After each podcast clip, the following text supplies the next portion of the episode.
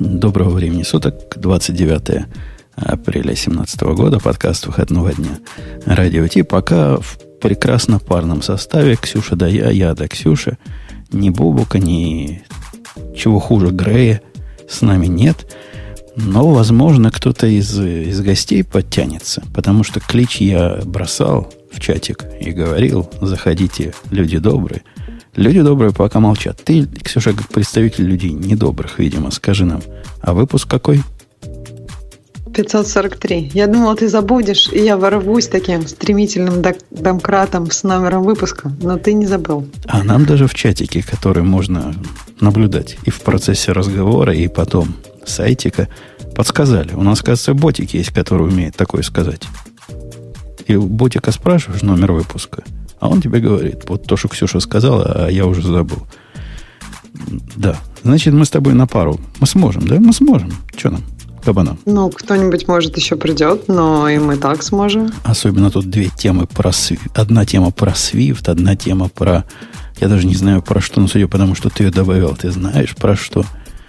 Ну, на самом деле, тема, э, вот эта статья не самая интересная, на мой взгляд, в этой теме. Поэтому я лучше расскажу, и мы просто побеседуем. Там очередной скандальчик. О, скандаль, скандальчики. Интриги скандальчики. Хорошо, давайте мы нашего замечательного и глубоко уважаемого послушаем, а после этого продолжим с заготовленных тем. Поехали, сейчас запустится. Шоу создано при поддержке Digital Ocean. Digital Ocean – провайдер доступного облачного хостинга. Всего за 55 секунд и 5 долларов в месяц вы можете создать свой облачный сервер в одном из дата-центров, расположенных в Нью-Йорке, Сан-Франциско, Амстердаме и Сингапуре, и управлять им с помощью простой, интуитивно понятной панели управления или воспользоваться мощным API. Начните прямо сейчас. Введите промокод радиодефис при регистрации и получите 10 долларов бонуса на аккаунт. Надо, Ксюша Грея раскрутить на, на странный прибор для подкаста. Не догадаешься, какой прибор пришло мне в голову, нам просто необходимо.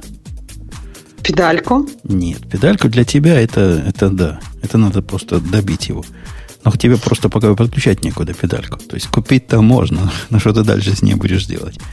А куда ее обычно подключают? А, ее обычно подключают какую-то звуковую установку? К ней полагается еще коробочка маленькая за тысячу долларов. Тогда ты можешь подключить туда педальку. Э, будет в комплекте бесплатно дырка для подключения педальки. Ну, мне можно просто педальку, я буду на нее нажимать и получать удовольствие. Э, я пытался педальку, которая разрывает э, провод микрофона. Однажды у меня возник, возникла проблема с приборами, он был в отсутствии.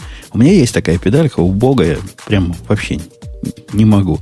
Щелкает и как-то не педалится до конца. Странная педалька. Короче, прибор за тысячу долларов тебе надо.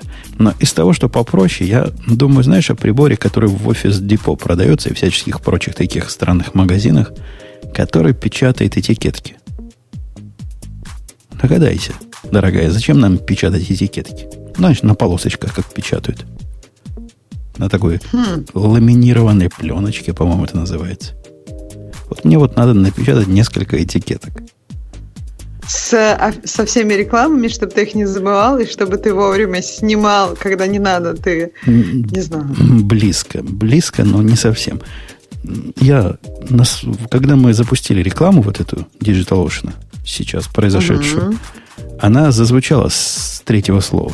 Потому что у меня тут ручечек 16 штук кругленьких. Все они на вид одинаковые. И я покрутил не ту ручечку. Ну, потому что попробуй догадаться, не догадаться, а вспомнить. Я помню примерно, где она. Но вот она третья с краю или вторая с краю. Надо сбоку напечатать такие. Прям написать реклама. А над этой написать Ксюша. А на другой написать Алеха. У меня Алеха тоже через этот прибор ходит. И вполне может в разговоре, кстати, поучаствовать. Да, вот прибор. Заставим Грей купить такой прибор. Я думаю, что долларов 20 стоит. А может даже 30. Не знаю, сколько так, такой хай-тек 16 века может стоить. Просто, я не знаю, как-нибудь за, залейбелить без, без этого а прибора. А как? Или без прибора железное. Скучно. Оно такое, там, ну, там не напишешь не смываем фломастером негде. Скотчем, скотчем Ск- прилепить. Скотчем. Ну, то есть написать где-нибудь на бумажке, а скотчем прилепить, примотать. Можно, в ты принципе, прям, бумажку знаю, под изолента. него положить и да, так расчертить ее. Но это будет э, неэстетично и, и не гигиенично. Нет, не пойдет. Не пойдет нам такой способ. Э, так, у нас на сегодня, несмотря на то, что нас двое, темы есть разной степени гнусности, интересности. И есть такая тема, которую я даже вставил. Ты, наверное, спрашиваешь, почему? Почему вот он такую странную тему вставил? Но мы до нее дойдем. Потому что она меня настолько раздразнила, вот в отрицательном коннотация этого слова, что я, я что я даже хотел на хабре выступить там и сказать, ну, ну О, чуваки. даже настолько. То есть чуваки, что это такое? Вот настолько. Mm-hmm. А потом решил, а зачем? У нас же есть завтра подкаст. И завтра мы выдадим всем сестрам по серии. Подожди, только не говори, что это про мисс Россию. Ну, а про что же еще может быть? Что еще могло меня так сильно зацепить? Ты расскажешь, да. Давай про численную тему, а потом, да, где-нибудь в середине, чтобы рассказать. А это я, я, я очень не в теме про мисс Россию. Э, численная тема, Ксюша имеет в виду, в которую она все знает. Потому что мы говорим о компьютере, который старше нашей Ксюши. И старше вообще всех, э, не 98% наших слушателей компьютеру ZX Spectrum, который в народе, ну, прямо назывался Синклер. Компьютеру Синклер исполнилось 35 лет. И это большой праздник, я тебе скажу. Мне кажется, уже да, можно пить коньяк, не только какие-нибудь слабые напитки пить в честь дня рождения, а прямо такой серьезный коньяк, потому что выдержанный юбилей. И самое смешное, что я его помню. Самое смешное, что даже далеко-далеко на севере у меня несколько раз в жизни такая, у меня была такая участь, что я дорвалась до этого компьютера, когда я была еще маленькая, и было прям очень круто, мне прям очень нравилось. Ну, и мне как какой-то старый, старый компьютер, уже 20 лет в подвале, пылился, тебе достали, показали, он, посмотри, как, как отцы и деды развлекались. Ну, нет, он как-то в тот момент в моем маленьком северном городке это было чудо хай-тек техники. И у меня был один, ну, то есть такой же крутой спектрум. То есть не самый первый вот этот вот, который, э, который вот тут прям на картинках, а вот один из последних, которых, который на картинках. Не, на картинке, вот этот, который прямо сверху, если вы на News Radio T смотрите сайтики, то это уже который синклер, это уже который разноцветненький был, который уже можно было к цветному телевизору подключать без такой-то матери, у которого там, по-моему, даже графический контроллер появился. Первые были совсем, совсем пролетарские. Вот я помню, где клавиатура уже была обыкновенская. То есть это вот, по-моему, вот тут есть картинка Sinclair 128, у которой 128 килобайт. Вот мне кажется, что я вот такой примерно видел, только я кассету не помню. Хотя, наверное, кассета была, я просто ее не особо помню. Наверное, была. То есть там клавиатура уже была обыкновенная, какая-то вот, вот такая, так, которая... Вот такого, который Sinclair 128, угу. Spectrum плюс 2 и угу. с магнитофоном внутри, я в жизни не видел никогда. Вот который выше, который обычный, честный, mm. вот этот mm. Sinclair Spectrum, вот такой, да, такой, ну, у каждой собаки был, хотя у меня не было. Я был mm. из э, параллельной реальности, где люди делают К-86 и вот в эту сторону идут. А я помню вот эту прям клавиатуру, то есть она, то есть она не такая странная была, а вот которая потом стала обычной клавиатурой, в принципе, то есть такая вот обычная. И было очень интересно. Мне он почему-то очень сильно нравился. То есть мне нравилось даже печатать на нем. То есть вот это вот ощущение, что ты можешь напечатать букву, она появится на экране, завораживало меня очень сильно. Хотя я уже была не, не маленьким ребенком, но просто это было как-то И, с тех пор круто. продолжаешь, подаешь компьютер. Да. И на... Ко мне вчера пришел коллега и попросил странно, вот в сторону вот таких детских э, извращений. Говорит, слушай, говорит, чувак, а нельзя наш GitLab как-нибудь научить, чтобы он читал локи? Ну, line of code. Я говорю, наверное, можно, но зачем? Объясни мне, зачем? Что тебе это знание даст? На каком уровне ты хочешь считать? Он говорит, сам не понимаю, но вдруг так захотелось, так захотелось. Вот, терпеть не могу, очень, очень хочется. Пошел писать, приписывать к нему плагин, чтобы, значит, доставать оттуда из репозитория все анализировать и... Ну, не я пошел, он сам пошел себе писать плагин, так ему захотелось. То есть он просто хочет, чтобы в конце, я не знаю, полугодия, когда у начальника ревью просить, он такой, вот сколько у меня строк кода, там, я не знаю, 100 тысяч за это полугодие. Да черт его знает. Может, он хочет какую-то статистику, там, тяжелые дни против легких дней, сколько он строчек кода пишет в такие дни.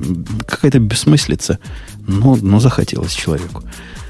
Э, да, возвращаясь к нашим спектрам, не помню, как я к локам перешел – мы поздравляем, потому что компьютер действительно большой дел был. Это был первый компьютер, который стоил меньше 100 фунтов. Чтобы фунты в то время не стоили, но тем не менее он стоил меньше 100 фунтов. Вот этот 80, он стоил 80 фунтов денег. Ну да, то есть это было что-то такое, что в принципе уже можно себе купить купить, если ты не там какая-то особая лаборатория. То есть это можно было купить обычно для дома. И, в принципе, мне кажется, тогда не так много чего полезного ты мог сделать с этим компьютером. То есть в наше время можно как-то для себя определить, вот я покупаю компьютер, потому что он мне поможет делать вот это, вот это и вот это. А раньше ну, ты мог купить компьютер, чтобы играть в игры и чтобы писать эти игры. Или писать какие-то другие приложения. Но опять же, это достаточно было непросто. Ну, компьютеры тогда реально были для, для тех, кого сейчас называют всякими гиками, хакерами и прочими словами. Это был не, не прибор общее человеческого назначения. Хотя как раз и спектрумы пытались с таким прибором стать. Нет, это было такое устройство для энтузиастов. Что-то близкое к коротколновым радиостанциям. То есть явно не для всех. Но те, кто понимают, те ценят. И, и мы ценили.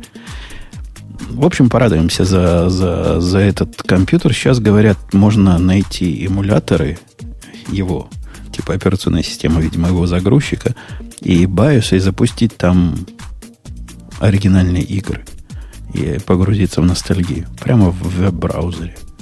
Прямо на JavaScript. Но мне не очень понятно, зачем это особенно надо. То есть, может быть, конечно, если я загружу и увижу, как буковки там появляются, какая-то ностальгия вдруг, вдруг опять захочется программировать. А мой коллега, вы знаете, вот этот самый, который Локи начал считать, он решил, что у него туннельный синдром, но он такой немножко ненормальный, потому что сначала он решил, что у него туннельный синдром, потом он решил, что ему надо новый стул. Для нового стула он купил себе такой, как у меня, стул, причем показал мне, как он его покупал. Он из хитрых, из, из, этой, из этой хитрой национальности. Поэтому новый он не стал покупать, а пошел в интернете и нашел те места, где распродают по а, когда офисы закрываются, есть такие угу. места ликвидаторы, нашел место. Но поскольку человек технический, перед тем, как ехать, прислал мне фоточку, говорит, глянь, говорит, чувак, куда я поеду. И на всякий случай, говорит, запиши этот адрес, если не вернусь, будешь знать, куда полицию послать. Вы бы это место видели. На вид это какая-то свалка, причем там что-то ржавое, кучами навалено, и между ними стоит какая-то халабуда, вот похожие на шашлычницы, как они выглядели во времена, когда я жил на доисторической родине. Вот такая будка. И, и в этой будке он реально купил нормальный айрон. При, при этом, по-моему, долларов за 450. Вот такой точно, как у меня. Не подделка. При этом он еще в пакетике. То есть вообще новый. А, Только без в коробки. даже? В пакетике mm-hmm. запечатан, новенький, муха не сидела. И говорит, чуваки, любезные, но принимает только кэш. Явно какая-то Интересно, мафия а как он в пакетике, если это ликвидация офиса? Ну, видимо, завезли в офис, но распались а, до того, а как успели сразу... распаковать. М. Интересно, как? Да, так что можно купить, Ксюша, если тебе надо. Я тебе дам адрес. Туда надо с двумя автоматчиками и тремя телохранителями. Мне ну, как-то так далековато до, до ваших Чикагов. Первое, второе у меня уже есть такой стул. Поэтому я даже не знаю. Ну, можешь, конечно, дать. А для туннельного синдрома, значит, кроме стула, он еще купил себе клавиатуру. При этом ну, купил логично. клавиатуру... Я бы ожидала, что стул не нужен для туннельного синдрома. Купил вот эту, которая DAS. DAS, DAS называется? Ну, модная я такая. Или DAG, или DAS. Ну, пусть подскажут. Которая нам. там специально как-то щелкает? Которая, которая щелкает и, и которая, значит, совершенно возненавидел ее настолько, что отослал сразу же, буквально в этот же день. Интересно как. Говорит, так э, прошел говорит, туннельный синдром? Не для программистов написано. Ну, как от стула, думаешь, пройдет? Стул только вчера привез. У него так в голове у него есть синдром. вообще этот синдром или нет? В голове наверняка. А так, надеюсь, стул поможет. Просто как-то странно. Ну, в общем, я не знаю. Я бы ожидала, что, ну да, клавиатура и... А он, у него вообще клавиатура, мышка, может быть, от мышки? Я не знаю. Ну, или у него лэптоп, он на котором всегда работает. Или трекпад. Ну, то есть, очень много же разных. То есть, есть эргономические, эргономичные мышки, которые, по-моему, тоже все хвалят, ну, если ну, с этим проблемы. Что нам мышка? Мы программисты редко мышкой мышаемся. Мы же программируем. Да, я, я вот тоже, ну вот на работах у, у дают него, обычно у него мышки кривая, и кривая майкрософтская клавиатура, которая его достала хм. тем, что FN там переключателем сделан. Ты представляешь, кнопочка FN сделана таким триггером. Вправо-влево вправо сдвинул. Я вообще не могу на эти смотреть клавиатуры. Если у кого-то из коллег, ну, например, вот мы что-то там, бывает, дебажим вместе, и вообще же непонятно, то есть, как на этой клавиатуре можно что-то ввести. Меня прям страшно становится. А я ему советовал вот эту, которая по распродаже сейчас какая-то клавиатура, где не написано даже название буквок. Подскажут, О, как это, это называется. Тоже что-то очень хипстеровское такое вот. Нажимай, Это нажимай того, куда хочешь. Слепым, слепым методом печатать? Ну, говорят, зато удобно разные другие раскладки применять, потому что все равно никакой не видишь. Ну, мне, мне, мне не мешает абсолютно. То есть я, я э, пишу... Ну, у меня нет русских буквок. У тебя, наверное, тоже нету. Нету. Лет ну, и то есть, 15 И совершенно нету. не мешает. Ну, я, я не понимаю мне английские буковки совершенно не мешают писать по-русски. А мне То помогает, есть... у меня фонетическая раскладка. А, у тебя фонетическая раскладка. А как они? Подожди. Ну, где буква R по-английски, там у меня буква R по-русски. Т там на месте. Да, вот я уже давно так, так давно так живу. А, нет, а я просто... Ну, видимо, просто э, как меня за, за, за годы, когда у меня были русские буквы, выработалась привычкой, то есть мне даже не, не нужна фонетическая. Я думаю, фонетическая меня бы очень сильно сбивала, потому что мне не нужны русские буквы. Да я тоже как-то на нее не смотрю, но привык, потому что по-русски-то я пишу много, в отличие по-английски. На клавиатуру иногда взглянуть хочется, там, где буква «щ», например, которую я в жизни использую. Mm-hmm. А тут посмотришь, и тоже непонятно. Но хотя бы а понятно, что не под буква Q. Я даже могу не сказать, где какая буква, но вот когда руки ставлю на клавиатуру и надо что-то написать, наоборот, я, я стараюсь не думать о том, где какая буква, а просто абстрагироваться, и тогда руки сами пишут. А если думать, где какая буква, особенно какая-нибудь, которую редко используешь, то начинаются такие мысли, а вот все-таки она там, а где вот эта Ю? Она все-таки вот здесь или вот здесь? Ну и, в общем, лучше не думать. Ну да, интересно про фонетическую раскладку. Может быть, когда-нибудь ага. тоже пригодится. Станислав спрашивает, где твердый знак на фонетической раскладке. Сейчас я ему напишу твердый. А, нет, тут буква «щ». А где же твердый знак? Мягкий. А, а, а нам нужен твердый знак? Есть такая буква? Конечно, но как ты, например, съездил? А, ну, как-то обходился. Видишь, я даже не знаю, как ты обходился. Ненужная буква. Ты никогда не использовал твердый знак? Да нет, но она должна быть. Но она вот... Я, я думал, он сбоку на тильдочке, а там буква «щ» оказалась. Вот видишь, у кого-то на тильде твердый знак. Не, у меня на тильде, может, надо с феном, шифтом. Твердый знак на обычный, это где скобочка. Ну, то есть, вот где такая курчавая обычная. Нет, там, где подсказывает э, слушатель, закрывающий скобочкой, на фонетической раскладке у меня «Ж». А вот если э, с... Э, да, «Ж» там, «Ж», ну чего, «Ж». Не, не, не надо твердый знак, лишняя буква, не морочьте нам голову. Ну, как ты ять напишешь? Ять. Вот как, как, как, же я, как же я без этого жил до сих пор. Давайте к следующей теме, потому что вот это была поздравительная. Мы поздравили, они порадовались. И, или пока... Или включим еще одну ролик, пока не забыли. А то в прошлый раз мы забыли. Да, забыли. Забыли, а в этот раз не забыли. И нам за это Грей, наверное, премию выпишет в виде педали тебе. Vscale — это облачный хостинг для разработчиков от разработчиков. Мы сами им пользуемся, уж поверьте. Помимо стабильности и высокой производительности, у Vscale есть почасовой биллинг, короткие пинги, быстрая и надежная сеть, снапшоты для восстановления и клонирования, панель управления для людей, много реально популярного ПО и, конечно, Application Programming Interface для автоматизации и управления. Мы любим API фишечки, знаете ли. Введите код Radio T250 при регистрации, и этой суммы хватит, чтобы протестировать все. Ведь у нас почасовая оплата. Пока реклама шла, мне подсказали, где оно. Оно на равно плюсе. Я помнил, что где-то сбоку. И такие я, да, смог. Смог нажать э, вот этот знак. Как мягкий, только другой. А как равно и плюс тогда писать?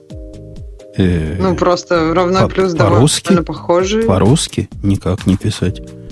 В этом месте по-русски твердый знак. Как-то странно, у меня вот на этом равно и есть равно. Ну, то есть ты можешь русские буквы писать и в то же время равно, а потом снова русские формулу, буквы. Фор, пойдешь формулу по-русски написать. Не, не, не, не цепляйся к мелочам. Фонетическая раскладка, она вот такая, буквок больше, поэтому необходимо их куда-то девать. Ну, что поделать? Либо выбрасывать. Я предлагал твердый знак выбросить, ты отказываешься. Я сейчас такую серьезную, в смысле, такую же неожиданную штуку скажу. В нефонетической раскладке русских букв все еще больше. То есть, как от раскладки это не зависит, русских букв просто больше. И поэтому их нужно куда-то девать. Но если в обычной раскладке они куда-то деваются, не знаю, просто я, по-моему, я даже пробовала когда-то начинать э, метод вслепую какого-то товарища. Я думаю, все, наверное, когда-то пробовали. Фыва, вот это вот все. Где там надо печатать одну и ту же букву вслепую очень долго. И если одна ошибка, тебе нужно все, все сначала это делать. Ну, то есть вот это все. Я, конечно, не прошла все уроки, но, по крайней мере, мне кажется, какая-то мышечная память э, сохранилась с того времени. Окей. Кстати, ко мне завтра приходит девушка, mm. которая, которая girlfriend, ну или просто friend, или girl, которая friend моего мальчика, которую надо научить питону. Прямо завтра буду учить френду моего э, боя, значит, питону. Потому что у нее... А твой мальчик знает питон? Не очень. Он мне прислал какой-то код, ее фотографию, говорит, на каком языке? Я говорю, на питоне. Он говорит, у круто му. Так что, да, надо предупредить ребенка, что это же страшное дело. Меня, как учителя, это к людям выпускать опасно. Надо на цепь сажать. Так нет, может быть, когда не своих детей все-таки нормально? Или, или нет? Ты, ты наших программистов поспрашивай нормально. Где там нормально? Доброго слова, говорят, не услышишь. Ну, китаец-то как-то живет, ничего. Ну, выживает, да. Китаец и более другой программист тоже выживает, и третий, и четвертый, но поначалу плакали, а тут неподготовленного человека на меня кинуть. Так и зачем бедной девочке питон? А ей в, в, в, этой, в колледже или в университете она где-то учится, и там mm-hmm. то ли заставили взять этот курс программирования 101, то ли она сама вызвалась, но теперь у нее все оценки испортятся, если она на питоне все не поймет. Она не понимает, если верить моему мальчику, решительно ничего. Ох, я не знаю. Да. Прям страсть да. какая-то. Страсти, да. страсти. Э, у нас есть новость о том, что Википедия, которую знаем мы все, хочет создать новый подобный сервис, подобный на другой, и, на мой взгляд, безумный более чем полностью. Ну ты, Ксюша, расскажи. Чего они хотят? Ну, да, разговор о том, я немножко раз, э, начну издалека, потому что я очень так вскользь видела тему про Википедию. Но, насколько я понимаю, сейчас есть огромная проблема в обществе с тем, что очень трудно эм, установить истинность новости. То есть, если какой-то журналист или даже не журналист публикует какую-то новость, то очень на самом деле много нужно сделать исследований, чтобы понять, эта новость вообще имеет под собой какие-то основания или не имеет. Особенно э, тяжело становилось в моменты, когда, например, очень близко к выборам в Америке, и мне кажется, в этот момент настолько было много ненастоящих новостей, которые производили очень много шума, но абсолютно не имели под собой никаких оснований.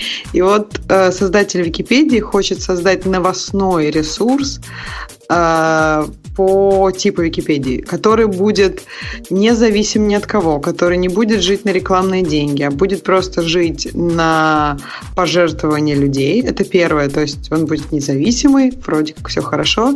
И второе, я так понимаю, он также будет э, управляться комьюнити. То есть примерно так же, как Википедия, но это не источник как бы, любых знаний о любом предмете, а источник именно новостей.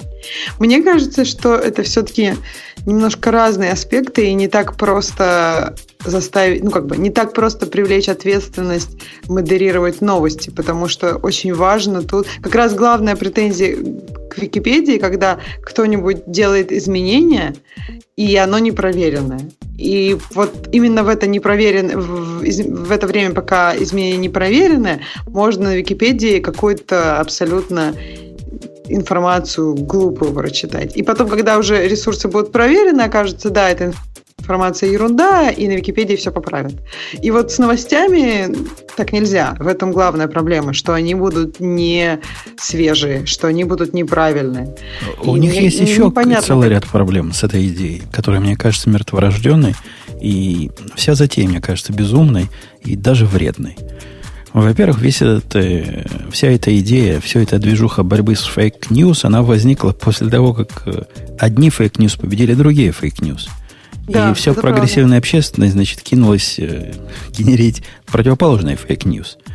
Ну, там, Трамп шпион Кремля и всякое прочее, которое, в общем, ничем особо не отличается от того, что Клинтон подожди, подожди. разводит э, педофилов. Есть статистика про это. Есть статистика про э, демократические сайты и э, консервативные сайты. И там достаточно интересная статистика, что на консервативных сайтах там до 50% информации была, была фейк, а на демократических что-то около там 30.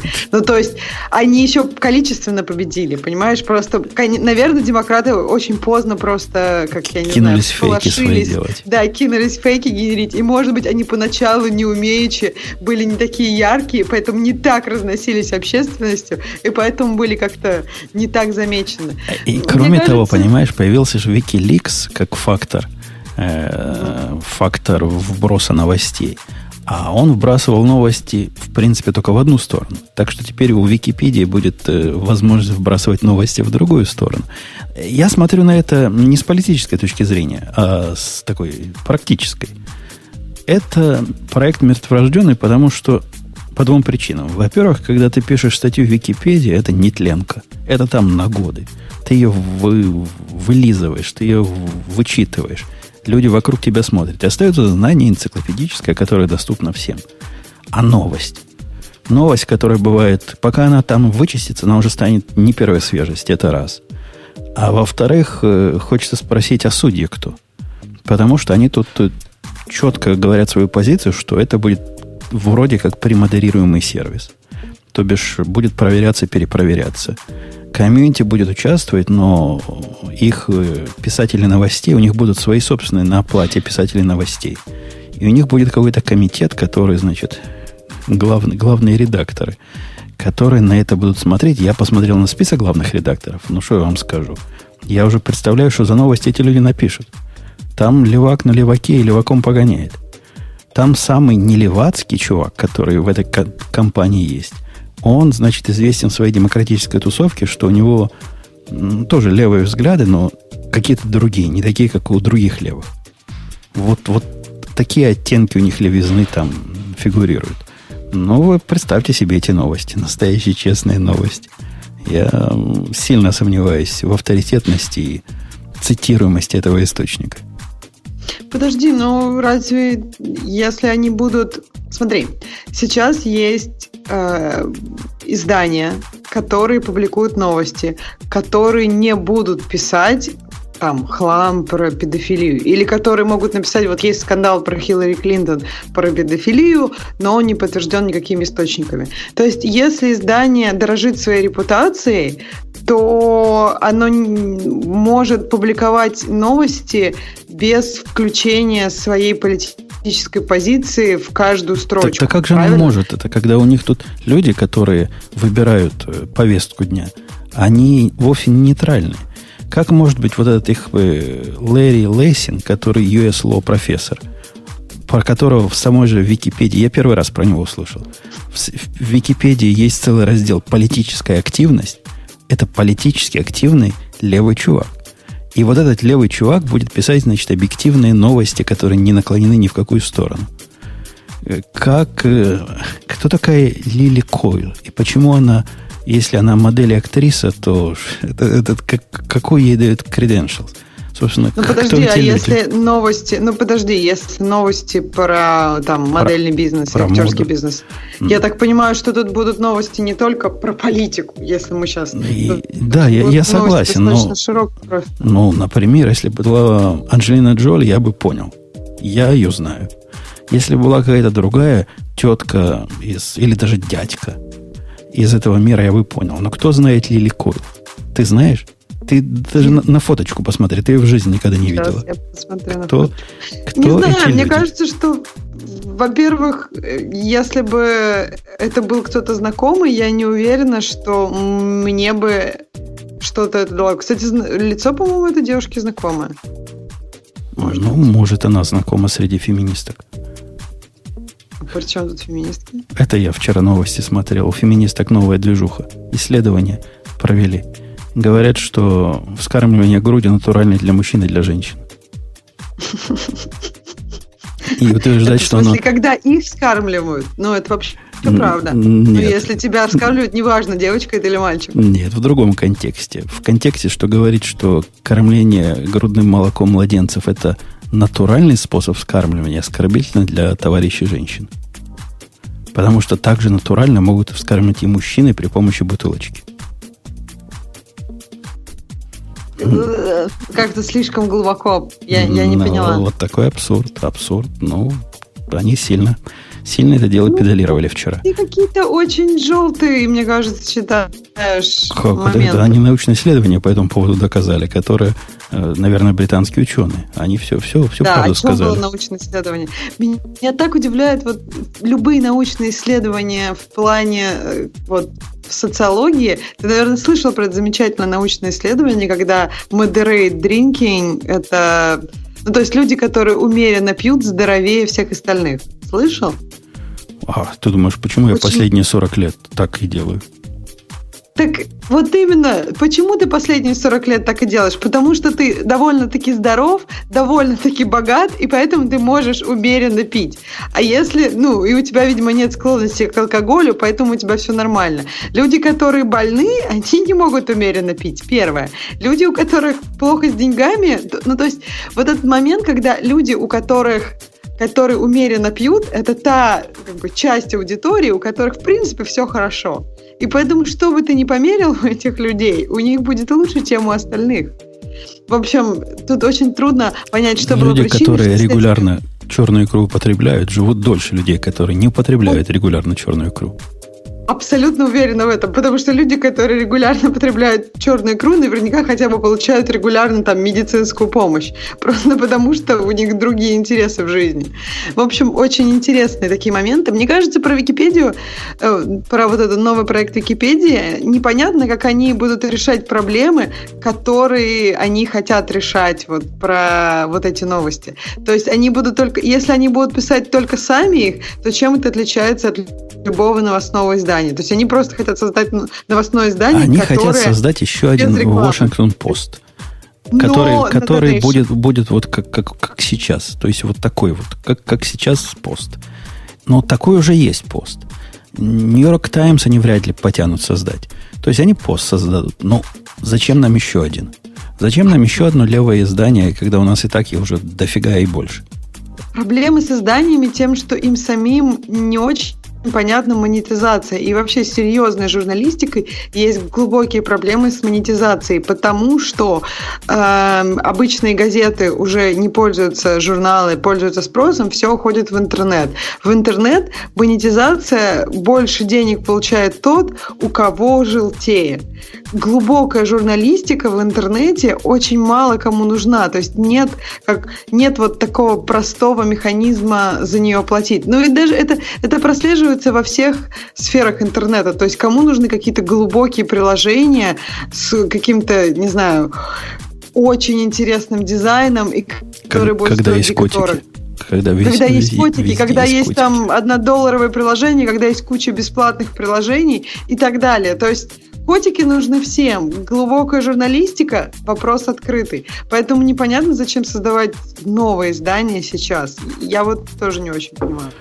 В общем, я, я не думаю, что это взлетит. Мне кажется, эта идея диковатой и бессмысленной. И, в принципе, объективности, главная их задача добавить вот той самой настоящей объективности, вот чего они не добавят с такими редакторами, так это объективность. Набрали бы хотя бы врагов из разных станов, чтобы они там друг с другом грызлись и как-то на этом деле компромиссы рождались. Все равно от фейков не, не защититься, потому что тот же вопрос, а что именно фейк новостями определять? Вот то, что тетки, которые правая по самой не могу, не дали выступить, там, по-моему, в Беркли, где она выступала, где-то в Калифорнии выступала. И это что? По поводу чего она хотела выступить? В университете выступала, университет там устроил пожары и всякие безобразия, и студенты били стекла. Эту новость как подать? Что не пустили фашистов э, сказать про speech или нарушили нагло э, право на свободу слова? Это же Мне вопрос кажется, интерпретации что здесь, что, мне кажется, когда вопрос интерпретации, это вопросы уже журналистики. Мне кажется, fake news это не об этом. Fake news это когда абсолютно без каких-то оснований говорятся вещи, ну, которые бред и которые не имеют... Ну, то, это то же самое, например, сказать Трамп гей. Вот это fake news. Ну, потому что нет тут никаких оснований и не был замечен. Можно, конечно, так сказать, но это будет fake news. Ну, ладно. Мне не кажется, что это главная проблема. Это не, не то, против чего движение борется.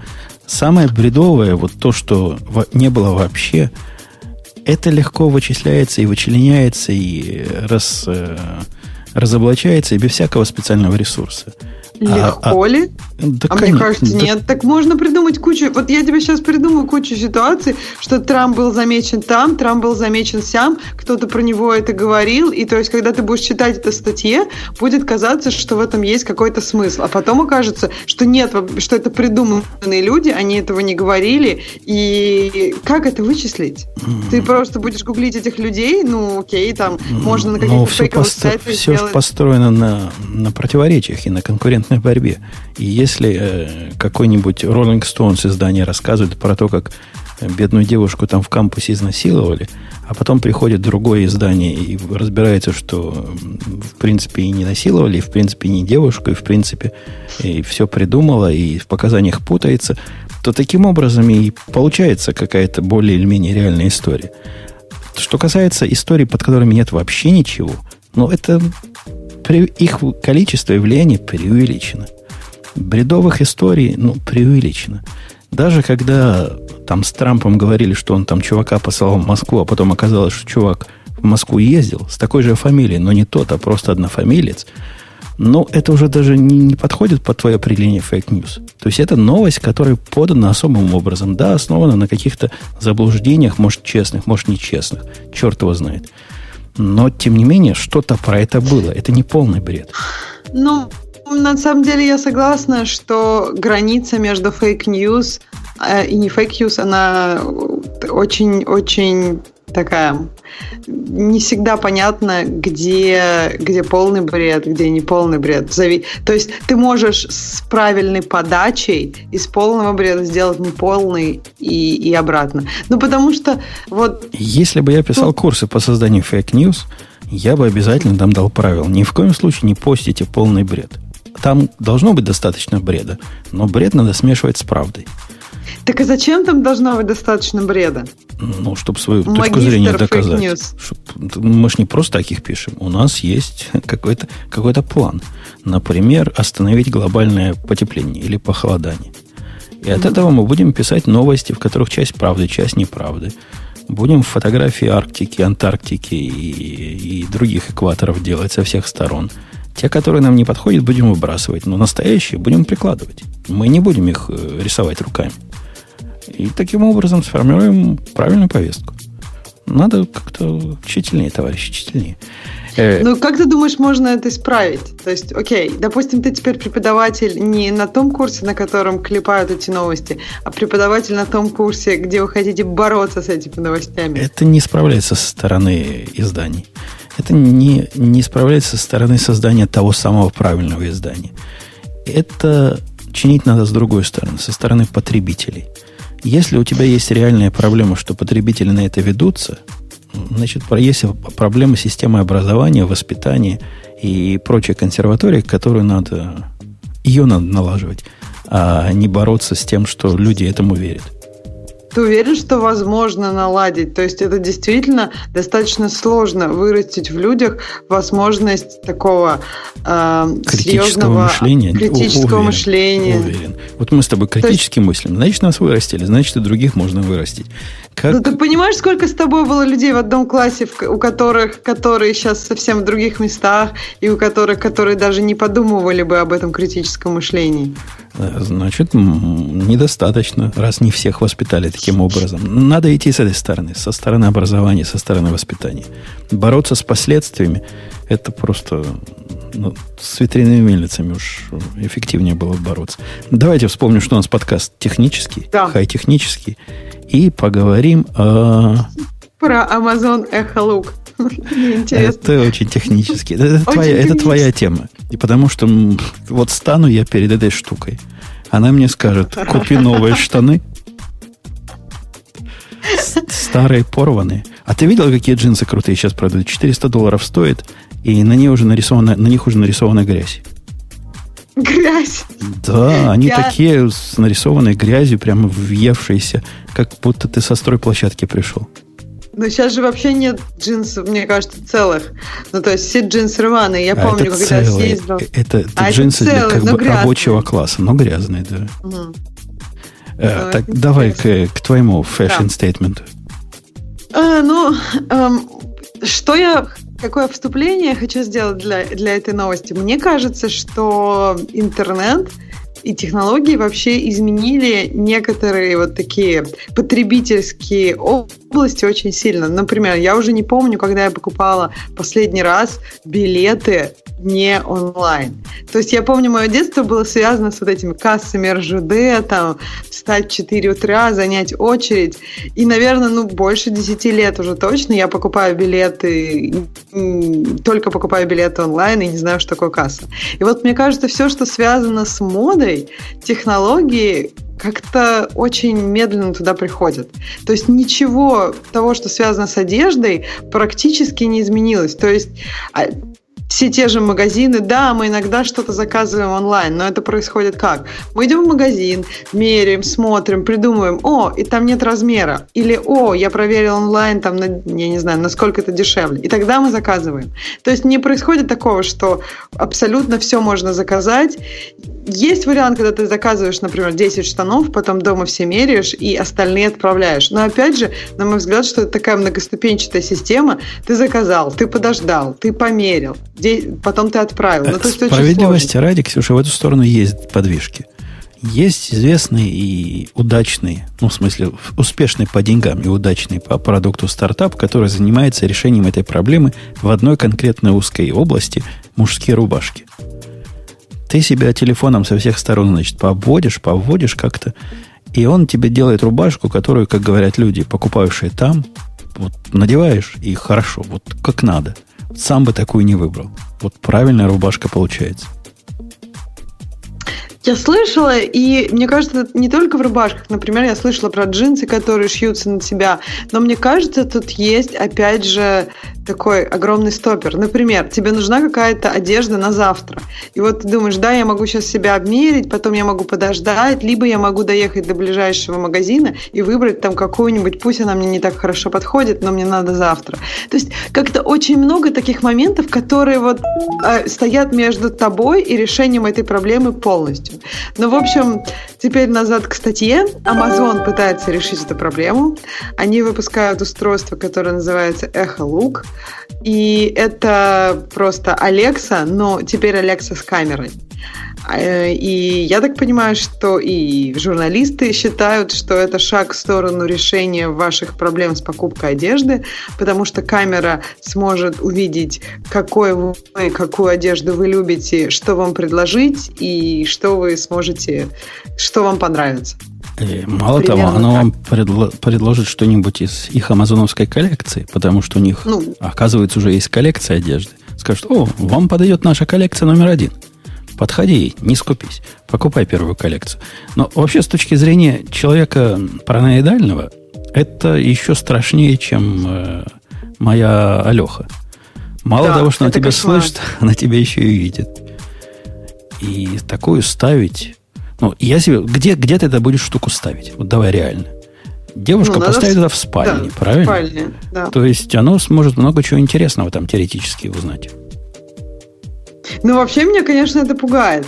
Я не знаю, наверное, все смотрели Black Mirror, и все помнят некоторые эпизод про камеру ноутбука, мне кажется, что все-таки это несколько пугает, когда ты в своей спальне, то есть ноутбук сейчас я просто закрываю, и я уверена, что это достаточный, мне кажется. Ну, достаточно... Камера хотя бы не выпукливается на тебя да, все время. Камера, все, что может в этот момент видеть камера, это крышку, крышку ноутбука, правильно? А когда ты ставишь... Если честно, мне даже Алекса, ну, пугает. То есть я как-то так, так в итоге и не пользуюсь. Потому что когда тебя все время слушают, я понимаю, мне, мне не страшно. То есть у меня нет каких-то там секретов, которые я обсуждаю, или вообще нет особо секретов. Но вот этот момент, что тебя, в принципе, теоретически все время слушают, как-то все-таки не очень приятен. А тут на тебя все время смотрят. И это пугающе. Удивляет несколько вот эта целевая направленность этой штуки. Она вот четко направлена в мир моды. Мне это кажется каким-то странным ограничением. Почему именно вот для этого надо тебя видеть? Много для чего можно еще видеть. Жесты руками, Например? отмашки разные давать. Ну, чтобы не голосом управлять. Если смотреть зачем? на эту штуку... А голосом удобнее. Ну, зачем тебе руками Смотри, вот я сейчас работаю, сейчас я с вами да. разговариваю, вдруг моя Алеха бы возбудилась. Угу. И вместо того, чтобы э, ей что-то говорить, и вы все это услышите, я бы рукой как-то особо махнул, мол, заткнись. И она бы заткнулась. То есть простой, но понятный use case. Другой use case, когда просто звуку не добраться до нее, а картинку получить можно. Сидишь ты перед телевизором, он орет во все горло, ты хочешь ее, ею управлять телевизором, а не докричишься. У меня это реально было, я пробовал ей так пользоваться. Но вообще не докричаться. Абсолютно бессмысленно в этом смысле управление умным домом, когда часть этого умного дома генерит шум, мешающий принятия ее команд. Так бы пару жестов руками, понятно каких. И она бы выключила телевизор. Все, что я помню про жест руками, например, в Кинекте, они как-то работают не стопроцентно. То есть, когда они, ожидают какой-то жест, вот, например, они уже поймали твою руку и видят, что твоя рука сейчас в этом месте, да, все работает идеально. Но вот как-то я не помню, чтобы вот просто из ниоткуда, то есть там есть какой-то момент калибровки, и поэтому тут будет, было бы так же. Плюс ей нужно же как-то выбирать было бы, слушать телевизор или смотреть твои жесты. И что она должна выбрать? Зачем мне телевизор смотреть? Она под телевизором ну, стоит и смотрит, где люди нет, сидят. Но она же все равно бы звук слышала. Или бы ты вообще звук отключил, только жестами? Нет, звук бы она слышала, но смотрела бы и на жесты. И как-то соображала, что там, зачем там люди руками машут. Смотрит же все равно за нами. Но пускай бы смотрела бы с умом и используй, а не для моды.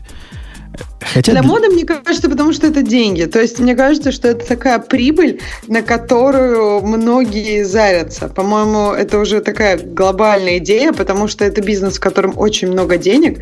И как э, еще э, у многих компаний есть идея о том, что можно людей заставить покупать больше. Ну, например, как ты говоришь, штаны драные. Ну, то есть, если бы людям э, дать какие-нибудь нотификации, например, вот там тебе нужны кроссовки, и у тебя твои уже порвались, и вот давай я тебе закажу автоматически. Так как ты, например, автоматически заказываешь, я не знаю, платишь за квартиру, заказываешь порошок раз сколько-то, также ты автоматически можешь заказывать джинсы, и ты бы их покупал, скорее всего, больше в этом случае. Ну так и для этого же есть женщины, которые знают, что надо мужчине заказать. Я понимаю, с развитием современного феминизма этот прибор для заказа отомрет и перестанет заказывать. Но, тем не менее, пока они знают лучше нас, когда и чего нам надо. И у меня в Подожди, гардеробе но... появляются разные вещи, которые вдруг откуда-то взялись. Ну смотри, это очень хороший пример. Сейчас, если ты заходишь в Whole Foods, там много готовой и приготовленной еды. То есть, можно сказать, тоже это какая-то некая замена женщин, как, э, я не знаю, приготовление, как способ приготовления еды. Или посудомойка есть. Замена женщины как э, посудомойки. Или, ну, то есть, есть много приборов. И да, Нет, ты, ты, дорогая, путаешь э, концептуально разные понятия мытье посуды, стирка и все прочее, что автоматизировано и вошло в нашу жизнь, оно потому и автоматизировано, что женщины этим заниматься не любят, не хотят и хотели бы этим не заниматься. Однако хождение по магазинам и выбор товаров для многих женщин, которых я знаю, является способом развлечения и отдыха, а не способом тяжелой физической работы. А, а вы хотите со своими роботами лишить? Не позволю. Я, я главный феминист. Не дадим лишить женщину этого удовольствия. Ну, видимо, да. Видимо, из нас двух ты главный феминист, потому что для меня это... Я бы с удовольствием хотела, чтобы эта проблема была решена. Э, окей, okay. похоже, мы ее сегодня не решим. Давайте поговорим о чем-нибудь еще интересном. Перед тем, как мы перейдем к тему про мисс Россию, раз уж мы про женщин заговорили. А у меня к этому делу предыстория. Пришли ко мне, как обычно, бизнес и говорят, чувак, у нас тут для тебя задание есть такое, потому что у нас появился заказчик – который посчитал сумму процентов и содрогнулся. Я сразу, как про проценты, мне сразу интересно, говорю, так-то так, с этого места подробнее. И они мне показали. Есть такой, ну, с их точки зрения, простой, прямой и железный анализ, который говорит, каким образом заявки, вот по-русски, по-моему, ордера заявками, да, переводятся, заявки на продажу и да, покупку заявки. разных да. активов оцениваются с точки зрения их раутинга слово не очень русское, но вы поняли, как они ходят. При этом у них нет двусмысленности хождения. Вот если ты послала заявку, например, вот по рауту А, она именно по рауту А и пойдет. Она не может сразу пойти по рауту А и по рауту Б. То бишь, анализ, по каким раутам какие заявки ходили, в общем, должен быть такой детерминистический.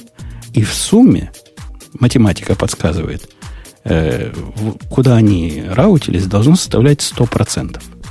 Правильно? От какого-то общего числа всех, которые мы проанализировали и понимаем, куда они раутились. Ну да. В принципе, okay. можешь оставлять и меньше, если мы некоторые выбрасываем по разным причинам. Например, подозреваем, что какая-то подозрительная заявка. То есть всего было 100, мы 5 выбросили, ну, получится 95% в целом. Мы проанализировали. Но никак не может получиться 160%, когда ты сложишь все проценты. А у у главного поставщика этих данных там 160% это еще не самый страшный процент. Там, там и больше бывает. Там 100% сюда и 100% туда пошло. И еще 7% каких-то несчастных пошло в третье место. И вот этим проектом я как раз на этой неделе занимался. На фоне этого проекта я как раз думал, писать, как его писать. Вот чем тут заниматься? Тут проект сам по себе настолько простой, что разбивать его это как бы отдельно, совсем отдельно стоящая задача. Вообще к нашим задачам мало относящаяся. И думал, как сделаю, как положено у хипстеров. Микросервисы, все дела, там все как надо. Потом подумал еще раз. Ну, это буквально, я вам долго рассказываю, но мысли эти секунд 30 заняли. Я сказал себе, какая фигня. Этому сервису э, логическая часть выглядит как код из 10 строк, наверное, где надо что-то сложить, а потом на количество, эту сумму вот этих долларов, на количество этих штук разделить. И мы получим то, что, то, что, из чего потом будем делать проценты. Еще там есть фильтр, который буквально 5 строк, который говорит, если, значит, какой-то non-directed order, то значит его сюда. Если directed, то его туда. какие микросервисы? Будем делать монолит. Сделал монолит, который сам по себе является, с одной стороны, ему можно дать команду «просчитай», а можно дать команду «запустись и будь как сервис». Ну, рестом отдавай то, что насчитал угу. до этого. И кроме того, то, что он насчитал, он считает за день, а потом можно запросить те же данные, но теперь мне дай за месяц, разбитые за квартал, ну и за всякие другие периоды, по которым надо отчитываться. Работа оказалась мне, в принципе, на три дня. Все работает, все, все правильно, больше 100% никак не получается. У меня даже проверенный тест есть. Но возник вопрос, э, вот это желание людей делать по-модному и как правильно. И самое, что главное, обязательно должно быть в облаке. Но у меня просто ничего другого нет. Поэтому я это желание полностью, для меня это реальность. Во-вторых, должно быть правильно сделано. Правильно это значит разбить на 53 части. Каждую между собой соединить каким-нибудь сервис-басом. Придумать сервис Discovery сбоку. И сделать масштабируемость всего этого хозяйства по всему и будет хорошо. В моем сервисе, что вы поняли, он день обсчитывает за 15 секунд. То есть, чтобы ему день обсчитать, а день в день происходит. То есть, ну, мне не надо два дня даже обсчитывать. Мне сегодня пришли данные, 15 секунд надо потратить. Скажите мне, зачем мне горизонтальное и вертикальное масштабирование? Мне кажется, ответ на этот вопрос очень прост. Э, когда люди делали все монолитами, и когда у тебя не такой маленький сервис, а огромный, огромный, большой, монструозный сервис, и он монолит, кто-то придумал идею, а, давайте разобьем монолит на несколько частей. И потом этот маятник качнулся, ну, ты же знаешь, как маятник качается вот в какую-то дикую сторону. И теперь все должно быть микросервисом. Все, что не микросервис, это плохо. То есть в любом, мне кажется, вокруг любой индустрии, которая э, приобретает форму, которая ищет, еще не устоялась, еще не зрелая, и которая ищет какие-то правильные решения и неправильные решения, и какой-то баланс между ними, есть момент, когда маятник качается просто в разные стороны. Какое-то время назад никто не знал про микросервисы, и все делали, клепали монолиты, а потом страдали Лад, из-за высокой ладно, связанности. К- Сейчас наоборот. Качающийся маятник, я понимаю, но почему эти маятника надо бить по девушкам? Вот это меня, вот, вот эта часть, вот эта шовинистическая часть меня как раз достает. Бейте, Расскажи, бейте, бейте им, а они по девушкам. Статья, которую я на Хабре нашел, которая вызвала у меня реакцию определенную, не из-за девушек, а просто Кстати, реакцию. Очень много комментариев. Да. Угу. Она о том, как чуваку... Э, она из, в блоге Microsoft. Поэтому обязательно надо Microsoft там хвалить и рассказывать про их облачные решения. Это понятно. Но если выбросить всю эту туфту, то что мы получаем? Получаем, что есть такой конкурс «Мисс Россия». У этого конкурса есть веб-сайтик, который, если верить э, тому, что автор рассказывает, был вообще унылый черти что. И, как говорят люди, которые его писали, вовсе не унылое. Ну да, унылое, там на PHP было все написано, но так писалось в восьмом году. Мол, все тогда так писали. Делает он две вещи – Собственно, с одной стороны, он сайтик, который показывает странички относительно простые, ну, с фоточками этих самых девушек. Это его первая функциональность. Вторая функциональность, он умеет голосование устраивать. Собственно, все. Мне это кажется, проект. наш чатик умеет это делать. Не странички девушек, но голосование умеет. Они могут и девушек запустить. У нас для этого специальный бот есть. В принципе, да. И с этим проектом были серьезные проблемы он, понимаешь ли, отдавал... Этот проект из таких, которым никто заниматься не хочет. Ну, то есть, представляешь, у тебя есть задача, которая раз в год работает в течение двух дней. Потом ты ее выключаешь, и, в общем, никто даже не заметит, что ты выключил. А вот эти два дня, значит, наплыв. Любители девушек жмут кнопочки. Ну, дали этот проект какому-то чуваку. Какой-то компании, любящей технологии Microsoft. И ясно, что эта компания сделала. Они, значит, сначала решили пойти на поводу у заказчика. Заказчик, видимо, не дурак. Он говорит, чуваки, вот вам проект, не могли бы вы его запустить на чем-то посильнее? А то как-то он что-то глючит, когда наплыв пользователей. Но чуваки сказали нет. Не получится. И рассказали, что мы попробовали его сначала перенести на замечательное облако Microsoft. И что вы думаете? В нашем замечательном облаке Microsoft производительность сразу этого проекта упала там на 70%. В принципе, такие вещи в, облаке в блоге Microsoft лучше не писать. Мой совет. То есть э, автор прямым буквально битым словом говорит, мы купили себе ресурсов, а на самом деле нам продали их ресурсов меньше. Потому что, ну, как еще может быть иначе? Перенесение железа вот конфигурации X в облако, которое обещает конфигурацию X, оказалось, что то же самое работает медленнее.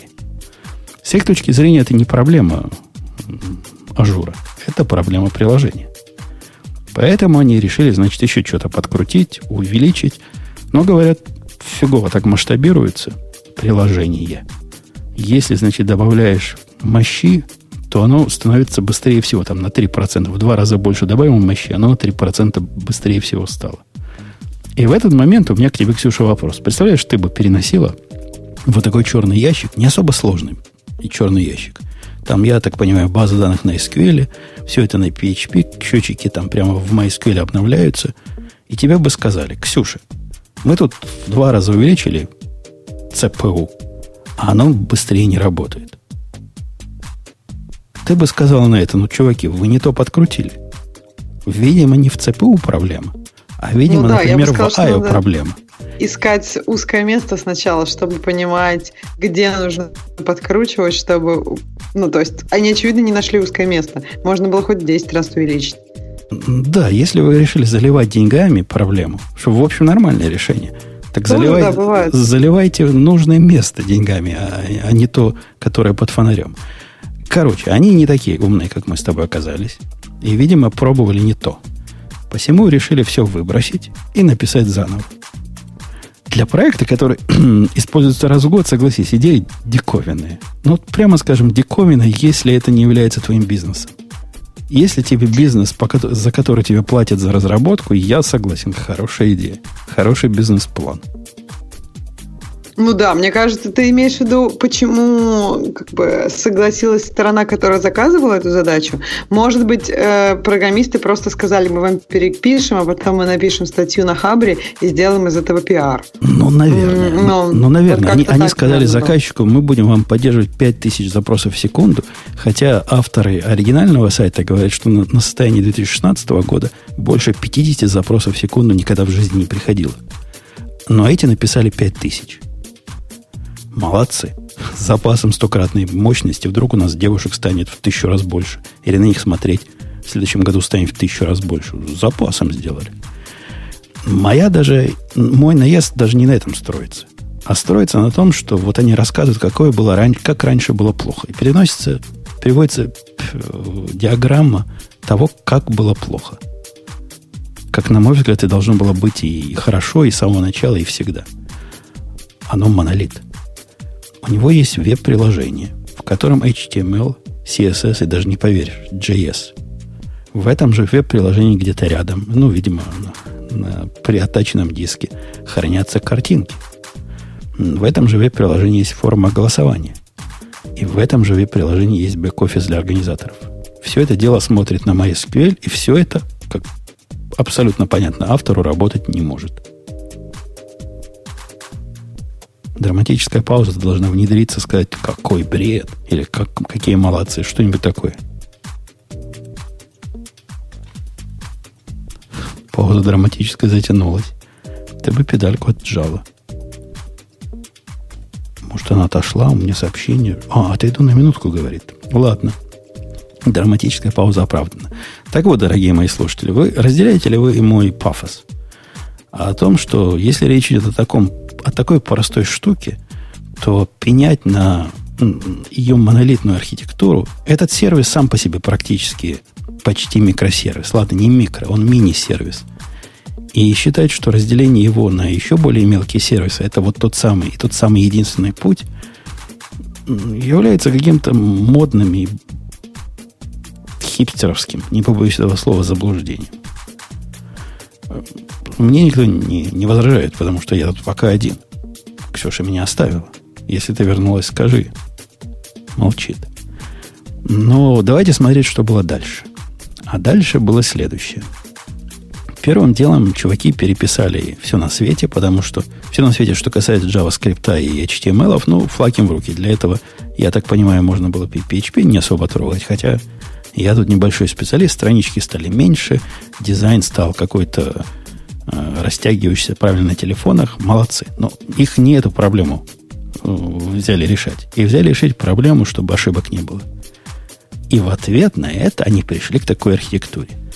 Архитектура это, и давайте положу даже специально в наш чате картиночку. Получится ли так картиночка просто ссылочкой? Получилось. Она стоит того, чтобы посмотреть на нее подробно. Потому что все антипаттерны при проектировании микросервисной архитектуры, даже если была нужна, они здесь как на лицо. Просто любой вспомните, и любой здесь есть. Э, пишет нам слушатель интерпрайзника, но тут не только... Давайте мы... Я, я тоже поначалу заколдобился от ивент-баса, но я так понимаю, это не, не то, что мы с вами под ивент-басом понимаем, это какие-то майкрософтовские заморочки, они так очередь, видимо, называют. Или RPC через очередь так называют. Что-то вот в этом роде, поскольку автор упоминал RMQ, по-моему, где-то выше. Хотя зуб не дам. Ну, будем считать, что это какая-то очередь, а не настоящий интерпрайзненький венбас.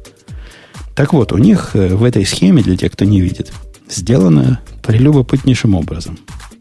Есть база данных, которая является, если верить этой э, диаграмме, средством коммуникации.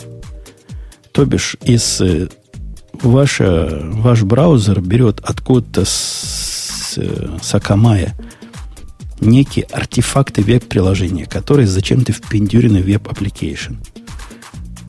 Вот эту часть я уже не понял. То есть артефакты веб-приложения у них отдельным квадратиком нарисованы. Они как-то отделены от хранилища, и подразумевается, что их должен раздавать специальный web app. То есть какая-то какая сущность.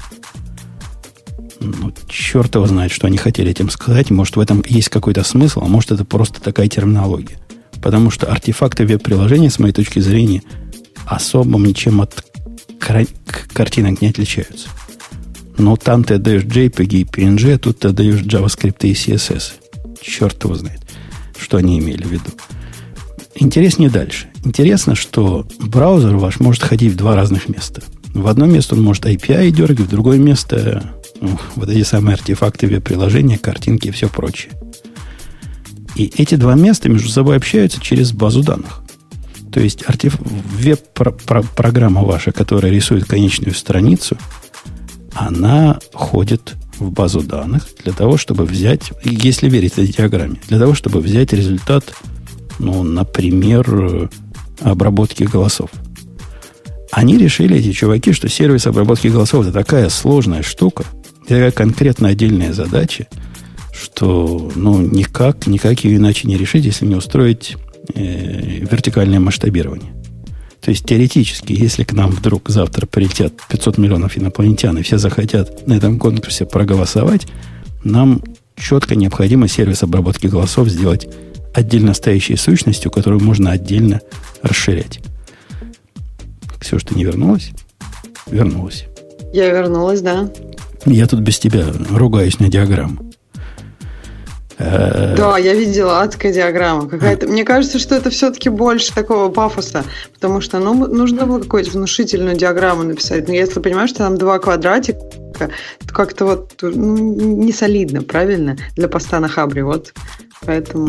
Я думаю, даже это не для поста на Хабре. Мне кажется, это для э, для того, чтобы из заказчика деньги выбить. Ну, я ну, бы да, только для да, такого да, писал. Так вот, сервис обработки голосов они оторвали от э, того, что называется артефакты API веб-приложения, что бы это ни значило. Я так понимаю, это означает контроллеры, которые на API, там, Miss Россия.ру, а из этих контроллеров уже дергаются, видимо, через Event Bus, как RPC какие-то, или просто Fire and Forget. По-моему, так они сделали. Они посылают результаты голосования, а вот эти квадратики сервиса обработки голосов их автоматически обрабатывают. Под это они выкачали объяснение, которое, на мой взгляд, смехотворно. Они говорят, мы ни в коем случае не хотим, чтобы сервис обработки голосов мог повлиять на наш, значит, контроллер. Ну так не хотите и не делайте так. Кто вам сказал, что вам надо это делать все линейно? Делайте это синхронно, делайте это отложено. Но зачем городить вот такой огород? Особенно для такого ненагруженного маленького приложения. Ну вот пришло вам в контроллере что-то. Вы считаете, что посчитать этот голос это же сложно. Допустим, это сложно. Допустим, вам для того, чтобы понять, голос это настоящий или фейковый, надо какой-то внешний сервис пойти и что-то там проверить. Неужели для этого нужно обработчик голосов вносить в отдельный микросервис? Вы не можете его рядом поставить, соединить между собой внутри своего монолита асинхронной очередь или другими способами, на каком вы языке пишете, добиться асинхронного вызова и не дергать этих обработчиков больше, чем вы можете себе позволить с точки зрения мощности вашей машины. Зачем все вот это они сделали? И что такое Application Insights рядом с SQL Database, мне тоже непонятно. Но, наверное, для заказчика звучит красиво. Да, все еще на русском, а тут такой Application Insights. Что же это такое, интересно? Какой-то ноу-хау там, наверное, хранится. Особое такое ноу-хау. Например, связи между таблицами. Ты представляешь, когда у тебя такой сервис есть, который является такой time series, и ты к этому делу с SQL базу данных прикручиваешь, тоже вызывает определенные вопросы. Тебе там реально нужна была реляционная база данных? Ты реляции кого с кем там сделал? Да, в общем, очень, мне кажется, интересно. Я теперь понимаю, почему тебе так хотелось выступить. Тебе хотелось рассказать все, что ты думаешь. А там, кстати, очень много комментариев. Мне вот интересно, э, аудитория Хаб рассказала все, что она думает этим товарищам? Или все сказали, ух, классно, микросервисы, мы хипстеры? Там у ответы автора, у него какая-то есть такая твердая уверенность в том, что единственный способ решения проблемы масштабирования, во-первых, он считает, что у него есть проблема масштабирования, что само по себе наводит на мысли. Мы говорим о задаче, которая обрабатывает 50 запросов в секунду в пике. Мой программируемый калькулятор это сможет сделать. Но он считает, что у него есть задача масштабирования. Допустим, есть. Тогда он считает, что единственный способ решения задачи масштабирования это разбитие своего монолита ужасного и чудовищного и грязного на микросервисы. Его посыл начальный мне кажется, ошибочным. У него нет никакой нагрузки, которая требовала вообще обдумывания расширения в бок горизонтального. А, а если у него такая проблема есть, ему надо в консерватории чинить, а не добиваться масштабирования. То есть, а почему? Что у тебя долго делается? У тебя долго проверяется, есть ли у меня уже такой человек по этому IP или по этой капче в базе данных, потому что ты разбил свою базу данных на 75 связанных таблиц, и делать джойны долго получается – ну так смотри в эту сторону. Или еще что-то. Это непонятно. Но он считает, что вот разобьем на куски. И если будем затыкаться в сервис обработки голосов, то там, значит, больше... Самое смешное, Ксюша, я тебе скажу другое. После того, как он разбил, если верить этому тексту, он вовсе не запустил всю эту балалайку асимметрично. Он запустил эту балалайку в виде двух наборов. Ну, видимо, основной и запасной. И когда наступает э, день X, когда приходят девчонки в неглиже там ходить, догадайся, что он угу. делает.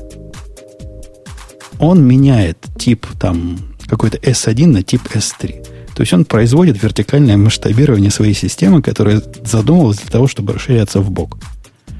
Но поскольку mm-hmm. он понимает, что ну, как-то фигово там получит, получится, скорее всего, наверное, у него какой-то еще сервис registry где-то сбоку есть, просто не показан. Как-то это никто не проверял. И как-то те, кто писали, тоже понимали, что сто лет тут козе баян не нужен. Поэтому мы просто дадим больше процессоров. И оно просто быстрее будет работать. Нет, но он же там говорил, что он хочет дать больше процессоров, и чтобы оно быстрее работало. А раньше он давал больше, и у него не работало. Видишь, сейчас, видимо, работает. Решение, как бы, проблема решена. Ну, такой боковой, боковой side effect проблемы. То есть мы писали микросервисы, они теперь работают как монолит, но быстрее. Так может, если переписывать надо было не так, а как-то проще. Э, весь мой длинный спич к тому, что, мальчики и девочки, вы не ходите в Африку гулять. Во-первых, если вам надо делать 50 запросов в секунду, не надо оптимизировать систему по 5000. Ну, честное слово, не надо. Ну вот не надо. А во-вторых, когда вы гордо говорите, что мы тут написали на технологии net.core и какой-то кестрел, кестрел, что бы это ни значило, которая стабильно, прекрасно, и можно работать, а потом ниже строчкой говорите, ой, у нас тут по непонятным причинам этот кестрел падал, но, к счастью, за две недели до выхода нашего продукта все починили, наша система смогла выжить. В этих двух фразах есть определенное противоречие. То есть тут либо крестик, либо ваш кестрел хороший. Или вы его готовить не умели, тогда еще шпиняете на его баге. Либо он нестабильный. Если баг ваш появился и закрыли его за две недели до вашего. А что было, если бы не закрыли? Много вопросов эта статья у меня вызвала, как вы можете слышать.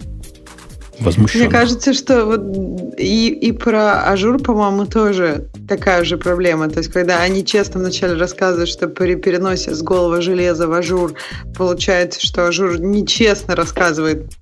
Ну, то есть, с тем же количеством ресурсов и там, и там у тебя получается, что на Azure оно работает хуже. И тут опять же тоже странно. Ну, то есть много таких моментов, когда, я не знаю, когда внешние зависимости как-то выставляются в хорошем свете. Хотя, наверное, они не так хороши.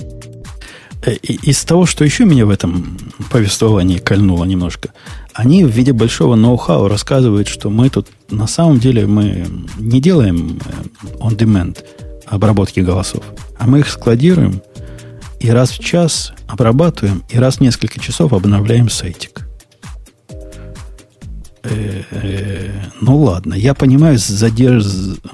такую задержку искусственную добавить вот в свою обработку для того, чтобы как-то с ботами бороться. Но час, но раз в несколько часов обновлять сайтик. По-моему, там все говорят, что это какой-то прям рецепт для накруток голосов от организаторов. Ну, то есть, если организаторы хотят как-то нечестно поступить... А, может вот... быть, но мы же в политике. Мы тут мы не в политике, мы в технике. Техническое Техника, это решение, хорошо, кажется, да. если бы мне мой программист такое предложил, я бы его погнал думать дальше. Потому что как-то он не додумал. Во-вторых, у него этим занимались люди в течение четырех недель. Чувак, ты им зарплаты напрасно, напрасно платишь. Ну вот, ну реально, напрасно платишь. Ну что там они четыре недели делали? причем несколько людей. И при этом это подается как большой agile и большое достижение современных микросервисных технологий. Что раз в час? Или не, что? не, что они за, за 4 недели вот такую проблемищу решили. Вот проблемища такая была у них, и они ее решили. Из описания я не понял, чем они даже неделю все эти люди занимались, но автору кажется, что 4 недели это поразительно быстрый срок решения вот такой задачи. Вот. Вот такое. Пишет, пишет Олег, такой график нарисовать их надо, да тут две недели как минимум. Да, да. В, в этом... А по, по эти графики измерения нагрузки, какие разноцветные. Тоже красота нечеловеческая. Э, окей. Можно теперь поговорить, кстати, про Uber и Swift. Ну, то есть там просто тоже проект, и у меня тоже много таких вопросов, которые у тебя как Мисс Россия. Не настолько глубоких, но... Uber и Swift это с какого-то... Мы любим наш Mac сайта, да?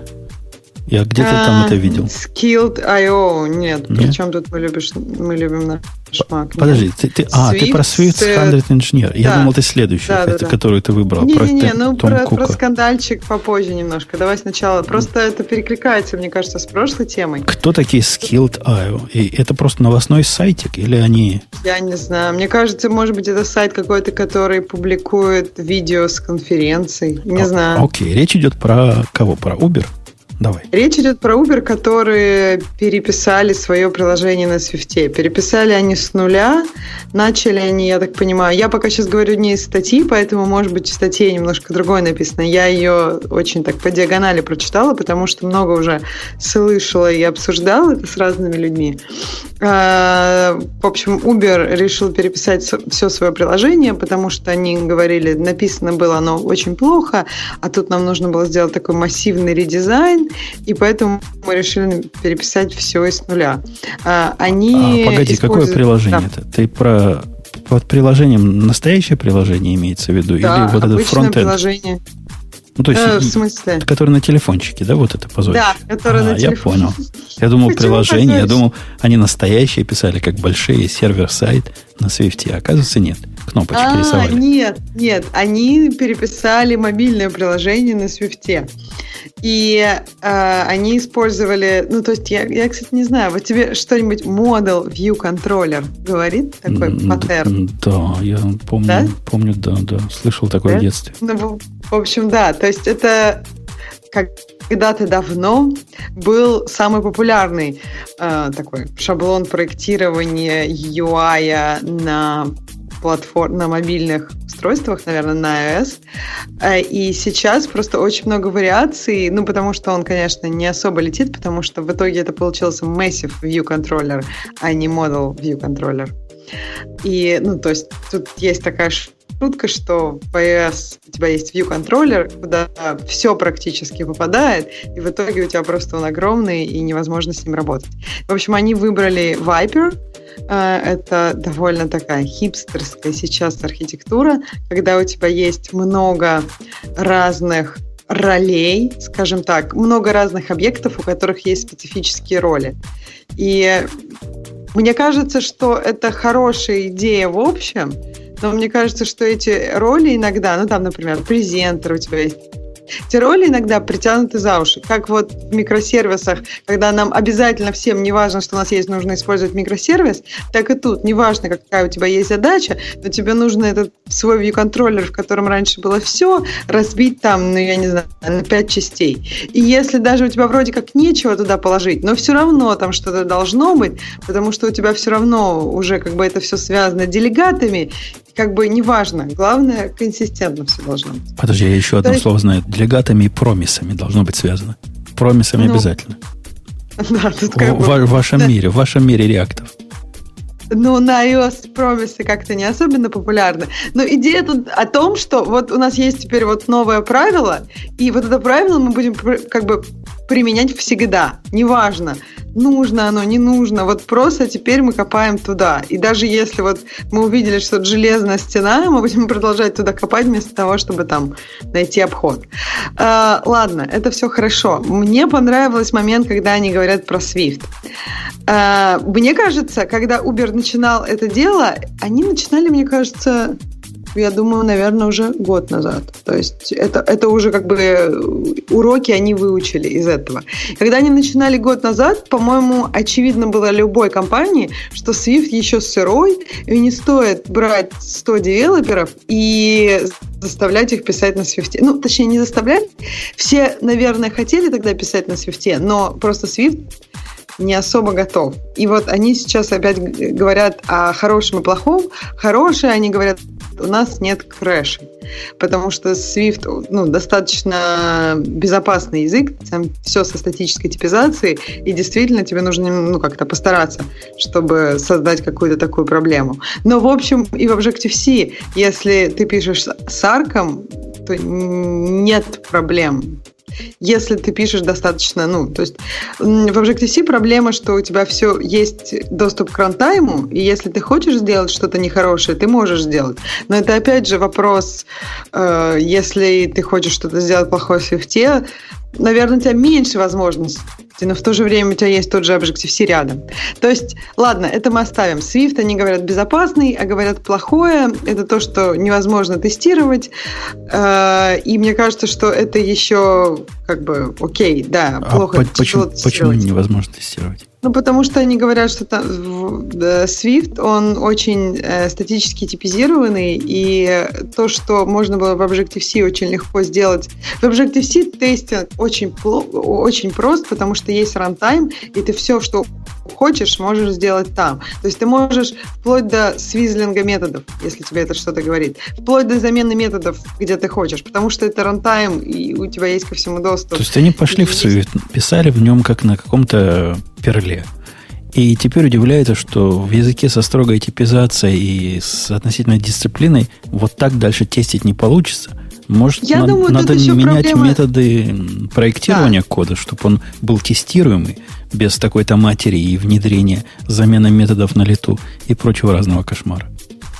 Ну, я согласна, что для статически тип типизированных языков нужно думать про другие способы э, тестирования. И я думаю, для Свифта проблема в том, что просто нет библиотек. И вот то, что они пишут дальше, там, тулинг, нет тулинга, нет библиотек, потому что язык молодой. И если ты первый пишешь на языке, на этом языке самый большой проект, ты первый столкнешься со всеми этими проблемами.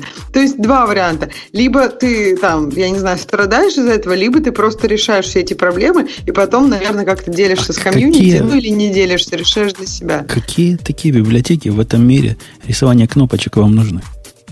Чтобы кнопочку по ну, разухабисти нарисовать? Знаю, ну, нет. Ты, у тебя есть какой-то очень... Э, э, ты недооцениваешь, как много логики в мобильном приложении. Как не просто, я бы так сказала, как не просто нарисовать вот кнопочку. Давай ты открой свое любое iOS-приложение. Скажи, что ты там видишь, и, ну, я не знаю, то есть скажи, как ты думаешь, насколько это сложно.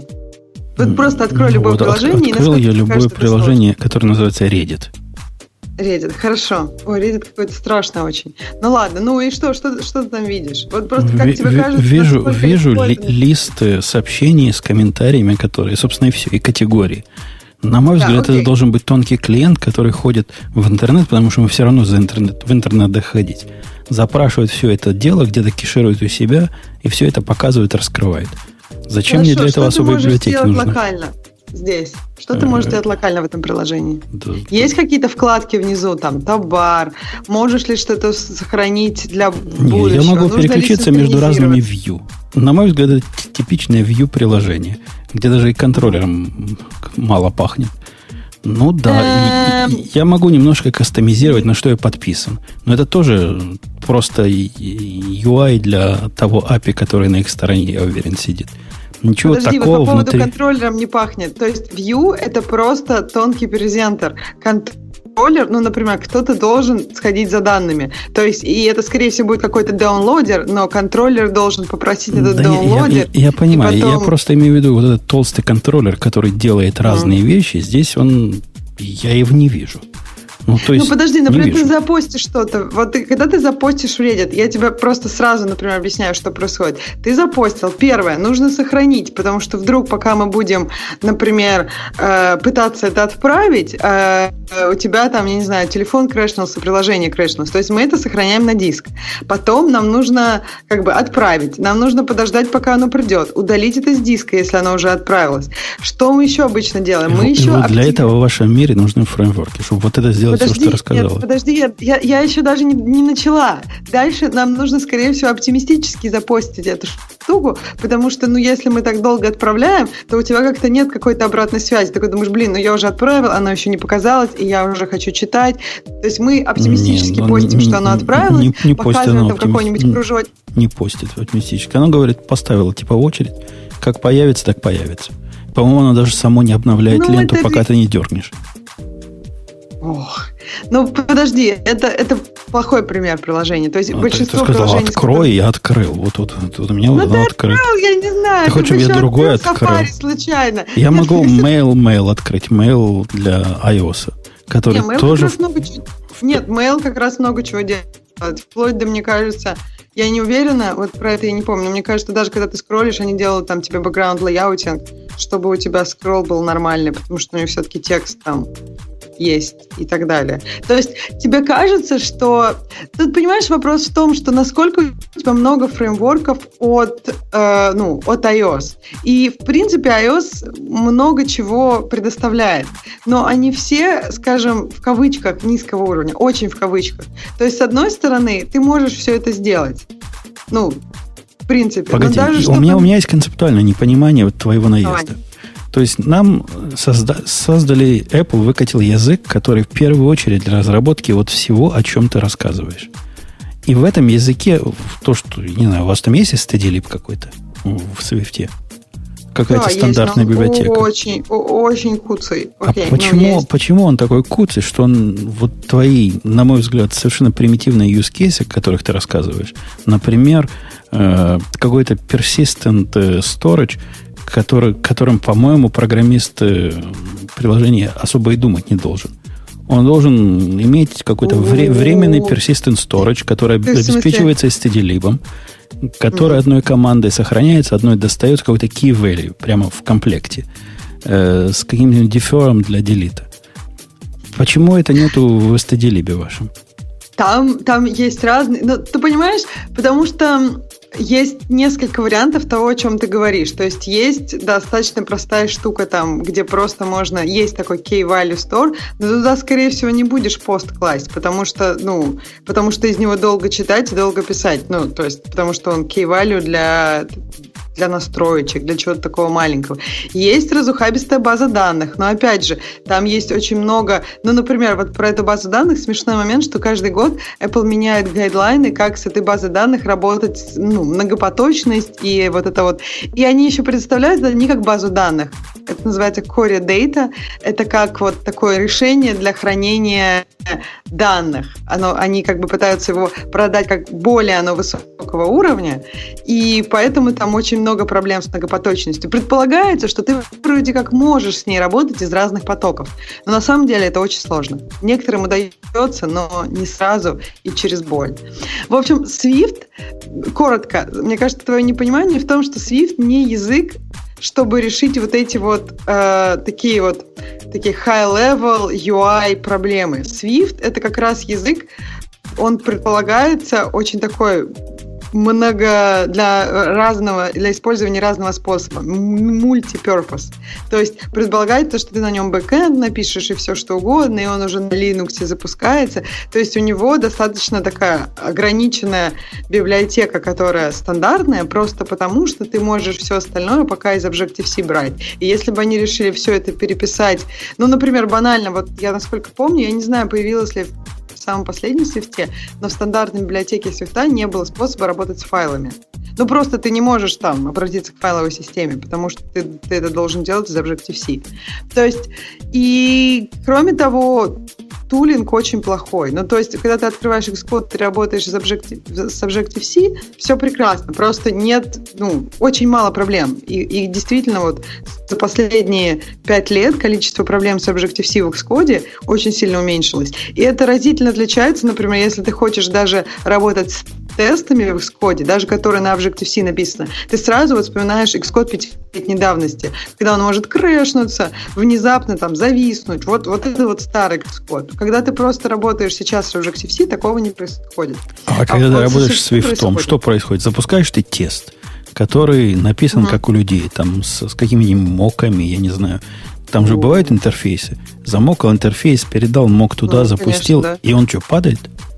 Э, ну вот со Свифтом, во-первых, он жрет э, процессор как не в себе. Очень медленно, очень медленно компилит. И Swift, в принципе, то есть, так как он статический, ты часть работы, которая в Objective-C происходит в рантайме, в Swift она происходит в compilation тайме.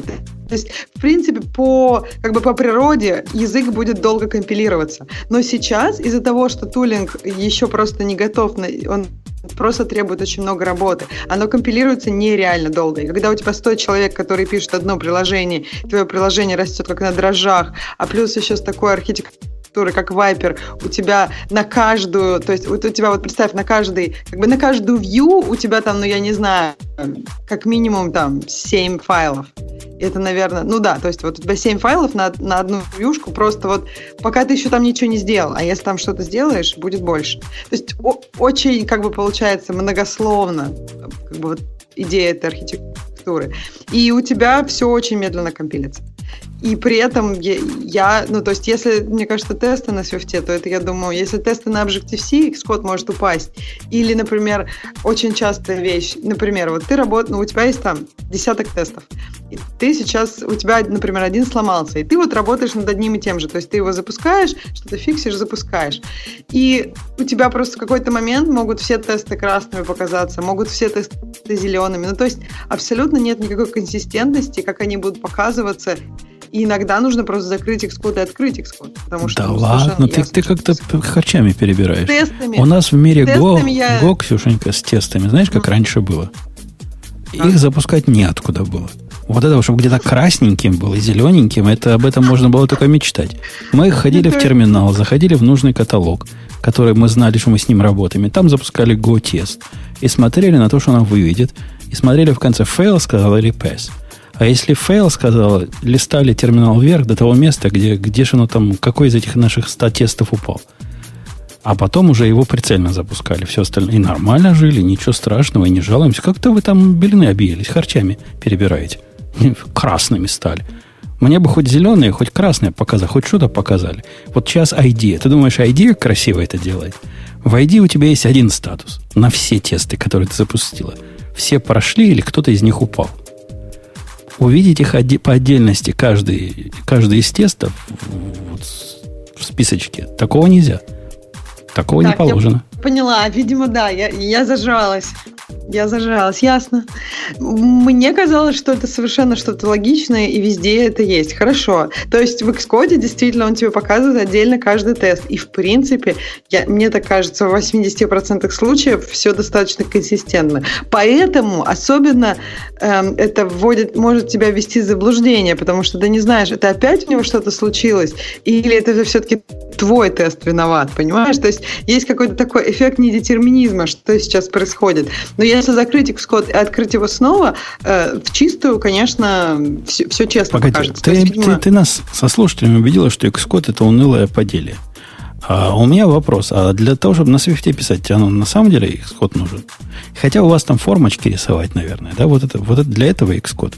Почему ты ну, не пишешь в каком-нибудь Visual Studio Code или в каком-нибудь Atom или в каком-нибудь IntelliJ IDEA примитивном, который как-то немножко Swift понимает? Или ну, такого почему? у вас не бывает Я как раз сказала, что Xcode, по-моему, Xcode для Objective-C последние пару лет просто прекрасен. Не, не, для, ну, мы же есть... про Swift говорим. Почему ты в Swift не пишешь в, в, в чем-то другом? В что не такое другом? глюкавое? Ну, я на Swift пишу только всякие свои какие-то... Я на Swift в основном пишу в плейграунде, когда что-то пробую, поэтому это скорее Xcode.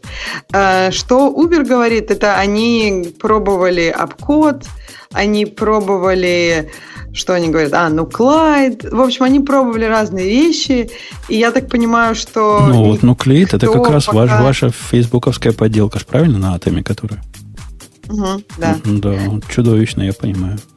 Просто они говорят, что никто не поддерживает Swift полностью, и мне кажется, что я думаю, что все, что будет появляться для свифта новое и вкусное в плане тулинга, оно, конечно, будет появляться в Xcode, просто потому что это команда, которая... Ну, то есть это будет добавляться, наверное, в кланг одновременно с Xcode. Конечно, мне, все мне вот из твоего рассказа но... не кажется, что с Xcode и свифтом все настолько плохо, как ты рассказываешь. Опять же, вот зажрались. Мне кажется, у вас есть ID, которая немножко не так хороша, как э, была раньше, к чему вы привыкли. Ну, во-первых, у вас есть ID. Это раз. В ней можно от, отладку делать, можно делать? Брейкпоинты ставить можно? Конечно. Да, и, ну, и тесты я, почти всегда работают. Это про Go, это когда ты расскажешь это про Go, у меня просто волосы дым стоят. Нет, в Свифте с Xcode все прилично, то есть это, это не катастрофа, это просто неприятно именно в сравнении с Objective-C. Все люди, с которыми я разговаривала, все равно Э, у многих девелоперов, которые даже пишут 100% времени на свифте, есть какие-то старые проекты, какие-то моменты, когда ты обратно возвращаешься в Objective-C. И тогда эта разница особенно чувствуется. Ты понимаешь, что да, ой, вот тут вот там типа со свифтом все время неприятно, и вот это вот было как-то. А в Objective-C все просто очень вот гладенько. Ты даже не задумываешься, вас что Вас разбаловали, быть вас просто разбаловали. Это как вот чувак, который ругался на Go, который переходил первое время, он, знаешь, на что ругался? То есть он сидит в IntelliJ, вот в этой, в GoGlang, который типа умеет даже дебажить. И он рад, жалуется на то, что он не может зайти в сишный код, который прилинкован, по шагам, как он это раньше мог делать в Java. Белины объелись. Скажите спасибо, что вообще брекпоинт поставить можно. А он же в сишный код зайти не может. Так и твои наезды. Ну, ладно, я понимаю. Есть какой-то тулинг, как-то все это можно компилировать, как-то все это можно отлаживать, и даже тесты можно как-то запускать, если наконец-то научился их писать правильно, а не так, как э, в вашем Objective-C вы писали. Я отметаю этот наезд. Тулинг им плохой. Ну, просто у тебя, мне кажется, гораздо суровее жизнь. Это как, знаешь, я не знаю, кто-нибудь жалуется, что фрукты не свежие, а кому-нибудь жрать нечего. Это, это разные вещи, конечно. Или да, там... но и при этом, при всем, люди на этом самом, на этих самых языках, где вот такого тулинга в твоем понимании мало, пишут и, в общем, даже не страдают, а наоборот показывают, какие мы молодцы. Тут, понимаешь, можно тогда давайте писать на ассемблере. Ну зачем нам все, все вот это? Ну, а кто не осилил, то просто, ну, сам виноват. Нет, нельзя так сказать. А, а где вот эта граница? Вот пострадать чуть-чуть, пострадать посильнее, э, и вот где, как мы должны выбрать? А потому что, как правильно пишет слушатель с трудным ником KPMI, при этом при всем пишет он, необходимость всей этой херни необоснована слегка. И, в общем, он где-то прав. Необходимость немножко необоснована. Не то, что хорошо бы это иметь. Конечно, хорошо бы иметь. Но отсутствие этого всего, или много из этого всего, и, например, если у тебя есть дебаггер, который только через пень-колоду работает из командной строки, или у тебя есть юнит-тесты, которые ты только можешь вот таким э, рабоче-крестьянским методом, как я описал, запускать, на удивление это мало влияет на производительность программиста. То есть ну, это вопрос. Мне кажется, дебаггер, мне кажется, дебаггер э, может повлиять на твою производительность. Ну, просто какой-то баг, если он действительно очень тонкий, иногда и, трудно найти. Я, я не спорю, дебажить, дебажить надо, но да. интерактивный дебаггер просто не единственное средство отладки.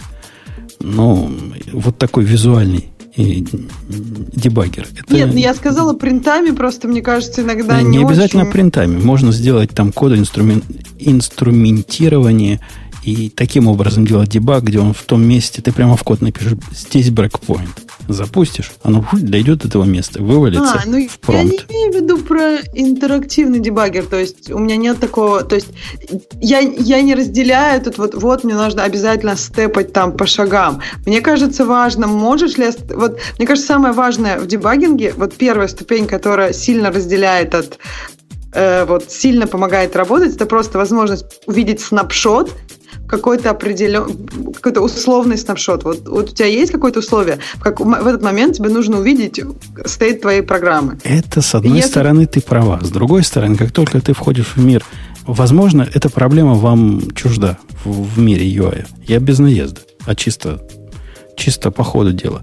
Но когда ты отлаживаешь программу, основанную на взаимодействии параллельно исполняющихся сущностей, даже понятие состояния мира на этот момент, оно более чем условное. Оно, во-первых, тебе мало что скажет, во-вторых, его технически трудно корректно получить. Ну, представляешь, тебе бежит там 35 потоков, которые между собой общаются, и ты замечательно остановила один. А надо один останавливать или все остальные тоже приостанавливать в этот момент? И что тебе эта картина мира скажет? Все остальные тоже, конечно. Но ну, то есть я не понимаю, воп... то есть ты останавливаешь все потоки и смотришь просто, что происходит На какой момент, момент ты остановила? Есть... На какой момент ты остановила эти потоки?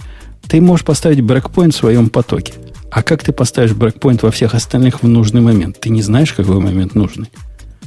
То есть ты отлаживаешь часть своей логики, которая вот в этом потоке работает. И предполагаешь, что в ней проблема. Но твое состояние мира гораздо сложнее и зависит от массы внешних факторов, которыми в том числе является внешне так, бегущая синхронная штука. Они не остановят в другое время, они остановятся то же время, в которое становится. То есть вот, ты так, выбираешь так какой-то... того же времени в этой ситуации нет. У тебя нет того, у тебя нет правильного времени. Иногда остановка мира будет в одном состоянии, иногда в другом. Ты не контролируешь все потоки. Они ну, независимо бегут от, твоей, от твоего брекпоинта. В момент остановки твоего брекпоинта у тебя есть какие-то какая-то картина мира. Каждый раз будет другая. И это подрывает и саму это, идею это остановки всего мира. Нет, я согласна с тобой, что это делает ситуацию сложнее. И я согласна с тобой, что как бы цена остановки всего мира, когда у тебя есть один поток, она выше. Но мне кажется, сейчас вообще никто не работает в этих условиях одного потока. То есть ты думаешь, сколько в мобильном приложении потоков? Два. Там как бы много. Два. Один, один, чтобы листать лист на какой-нибудь view, а второй, чтобы по HTTP делать рез запросы. Не хватит двух.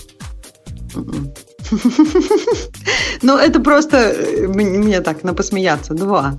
Ну, хорошо. Надо тебе, наверное, прислать какую-нибудь картиночку, какого-нибудь любого приложения.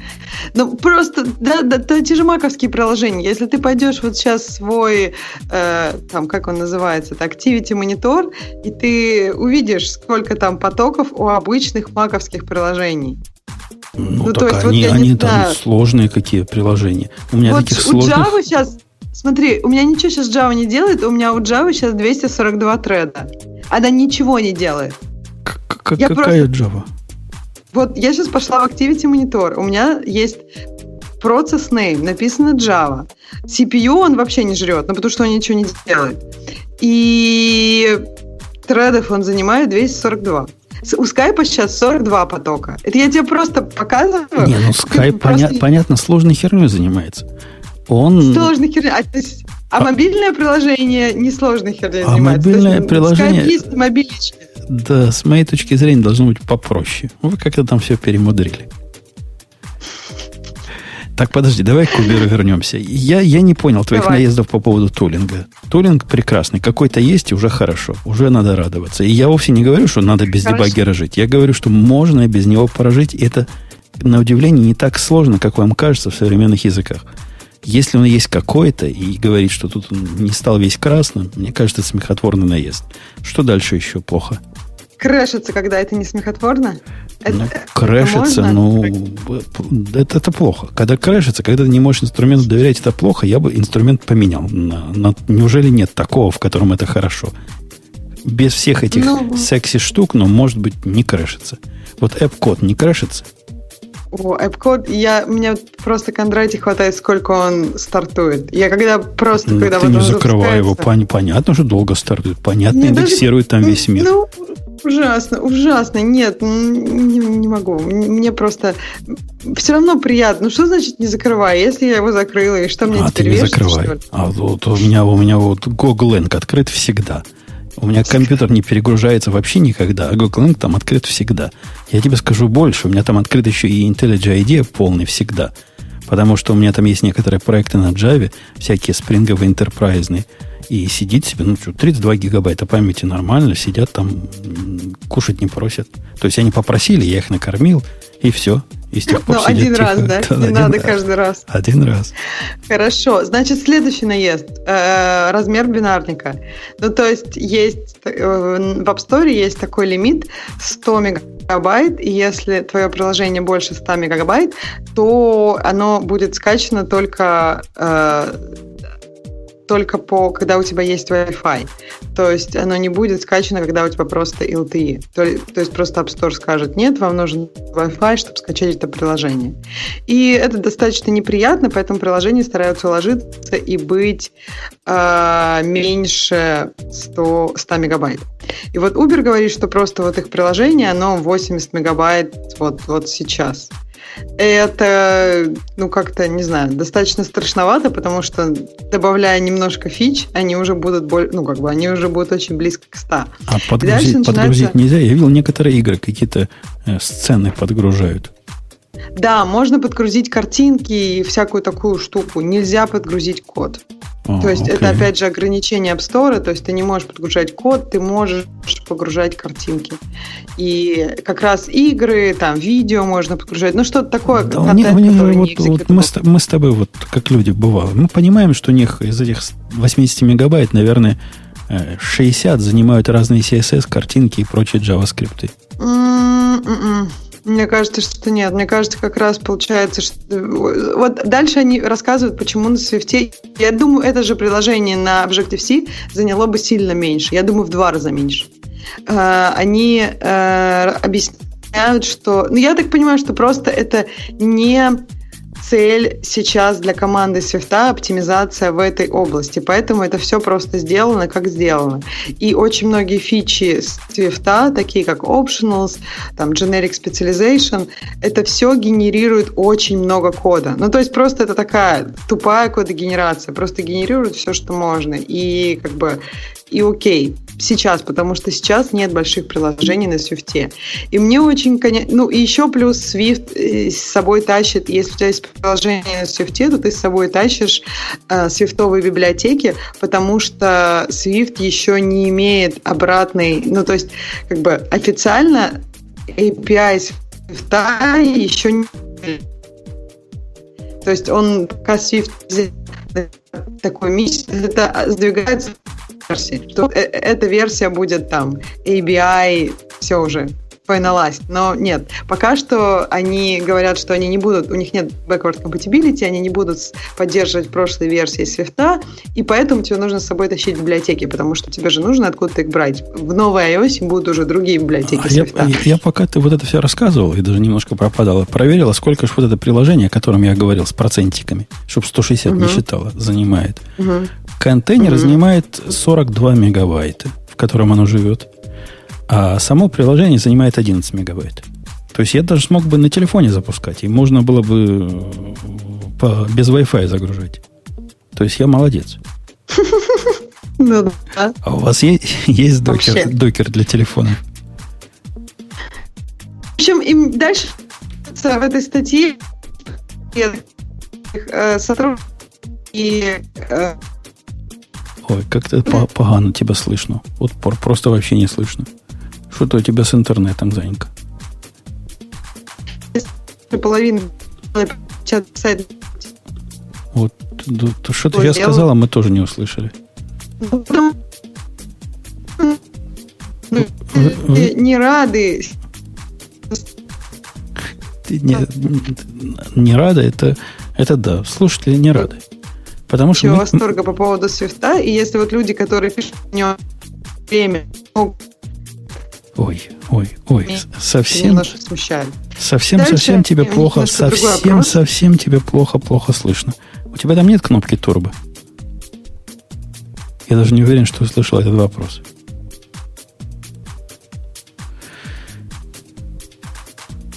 Не знаю, не знаю, как-то я совсем перестала быть слышно. Давайте я еще раз попробую набрать. Вот повешу ее и наберу. И кол сделаю. И посмотрим, получилось ли лучше или нет в этот раз. Квадратиками. Было бы квадратиками, мы бы радовались. А то практически как на эхо Москвы, когда у них кто-нибудь по скайпу участвует. Вот такое качество через раз. Ксюша? А, говорит Бизи. Чем же она занята? А, давай еще раз. Пробуем.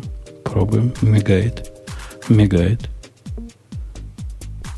Мы-то знаем, что она не может быть ничем занята. Она, наверное, продолжает что-то рассказывать, а на наши наглые попытки ее отвлечь от рассказа а, говорит занято. Занято, говорит занято. The person whom you're trying to reach is currently unavailable. Ну, вы поняли. Please leave a message after the beep. Как, какой мы им месседж оставим? Не будем мы им месседж оставлять. Да. Ну, что я вам на это скажу? Да, Звоню еще раз. Но теперь из конференции, а не из прямого эфира. Сейчас вдруг ворвется стремительным демократом удивленный Бобук. Что скажет, звоните вы мне. Или Грей, например, ответит. Глядим, мигают все, не отвечает пока никто. Давайте, пока их никого нет, пока я пытаюсь до них дозвониться, я вам расскажу. Мне, мне Грей прочил. Вы понимаете, я послушный чувак. Он говорит, к нам пришел замечательный, еще один третий, про то же самое, что и первые два, но другой. Помните, у нас когда-то в далекие времена был такой спонсор, который назывался Springbox. Spring Host, Springbox, в общем, это все про одних и тех же. И давайте начну сразу с легенького, а именно выдам вам промокодов. Это обычно Грей делает, но я вам дам – а как тут код писать, чтобы код выложить? Или просто, или просто скопирую? Готовьтесь. Промокоды. Разбирайте. Налетай. Не скупись. А, сказано здесь в письме, что на 500 рублей каждый. Так что забирайте. И зайти на, на страничку Spring, Sprint sprinbox.ru, вот сейчас я вам ссылочку дам, вот на эту страничку вы заходите, и там, по слухам, есть такое место, которое называется «У меня есть промокод». Соглашайтесь есть, вводите и получайте, получайте подарочков. Теперь, что у нас про этого спонсора хорошего можно сказать? Про него, на удивление, я не могу гадости сказать. Я про него гадости уже в прошлый раз говорил, а в этот раз скажу хорошее. Потому что в сообщении, которое идут в имейле, и оно подтверждается косвенно их, э, прости, простите за французский факом, там анонсировано добавление приватных сетей. Чего, в общем, большое дело. Это настолько большое дело, я вам скажу, что в DigitalOcean они недалеко не сразу появились. Это раз. И в таком виде, в котором они, вот этих э, чуваков у Sprint, Sprint хоста, по-моему, оно сделано не так, как э, у DigitalOcean. То есть у тебя не одна общая сеть внутри э, одного дата-центра, и ты можешь с одного компьютера на другой достучаться, но все сидят на этой э, локальной сети. Там у них такая частная общая сеть. Последний раз, когда я проверял, так было. А у них сделано по типу, как, э, как у больших, как в Амазоне. То есть, каждой коробочке есть приватный адрес. И все коробочки в твоем аккаунте друг друга видят. Напомню вам, что коробочек можно аж целых 5 поднять. У них такое странное ограничение. Количество боксов на аккаунт 5. Но вот эти все 5 вы сможете в локальную сеточку соединить. И будет вам счастье. И, из хорошего еще из того, что я уже про них вообще забыл. Они давно у нас, видимо, были. У них тут поразительно э, скромное предложение разных вариантов, что, наверное, хорошо. Потому что если вы пойдете в цены и посмотрите, а за что что и, и почем продают, вы видите, что есть два, два варианта с двумя подвариантами. То есть можно купить сервер за 2 мегабайта, можно купить сервер за 4 гигабайта. И по одному ядру на морду населения. Хотите, хотите больше ядер? Дергайте штучечку, и за 599 долларов, это я первый раз увидел, как оно работает. Смотрите, такая штучечка в UI сделанная. Переключателек – показывает, что из 400 шорты превращаются в 599. Вот такие цены. Я не знаю, насколько это дешево, насколько это э, дорого. Ксюша что-то пишет, пока я с вами тут. Я вернулась. Но я попробую еще раз. Но есть. Есть такой вариант. Мне кажется, это недорого. Как слушатели считают, это дорого? Ксюша, это дорого? Что дорого? Ну, то, что я сказал, это дорого? Я не знаю, что ты сказал. 400 рублей в месяц. Это много или мало? 400 рублей в месяц, смотря за что, ну вообще не очень за много. За одно ядро 2 гигабайта и 32 SSD. Мне кажется, недорого. Вот. Тебе кажется недорого. Кому-то кажется, кому кажется, что дорого там чатики, вы вот мои кодики разберите. Это я пока рассказывал про Sprintbox. И радовался, да, что у них правильно. есть частное, частное, приватное, локальное. Хотя тоже по-нашему сделано по-гиковски. То есть, с одной стороны, ты заходишь в их UI и там птичечку выбираешь, а после этого заходишь в какой-то if конфиг там или другие свои системные файлы и прописываешь ручками, какой гейтвей, какой интерфейс, какой адрес. В общем, для тех, кто понимает, для тех, кто в теме. Ну, такой флер от этого элитности возникает. Мол, не всякий сможет поднять приватную сеточку на этих боксах. То есть сервис не для всех. Не для каких нищебродов, которые там по, по 250 рублей покупают. Нет, для правильных пацанов. Для правильных... А что у тебя было такое? Куда ты уходила? Интернет я никуда чинить. не уходила. Да, у меня с интернетом... Я тут такую тираду рассказывала, все рассказывала, а потом слышу, что от тебя какие-то такие бульк, бульк, и понимаю, а потом смотрю, и Skype показывает, что ты вроде как разговариваешь, а я тебя не слышу. И думаю, что-то здесь не так. Я, да, прям тираду рассказывала про Swift и про Uber, и про а, все А мы там слышали, что какие-то высказывания недовольные с твоей стороны. У тебя было тихо-тихо, а потом не согласна. Потом ну, плохо. Потом никогда. Мы поняли основной пафос, да? Да, да. Ну что, к темам пользователей? Э, что у нас со временем? Пора? Да, Ты пора. за временем следишь? Да, мы уже два а, часа а, а, а вот смотри, дорогая, если вот это как раз в сторону нашей первой темы.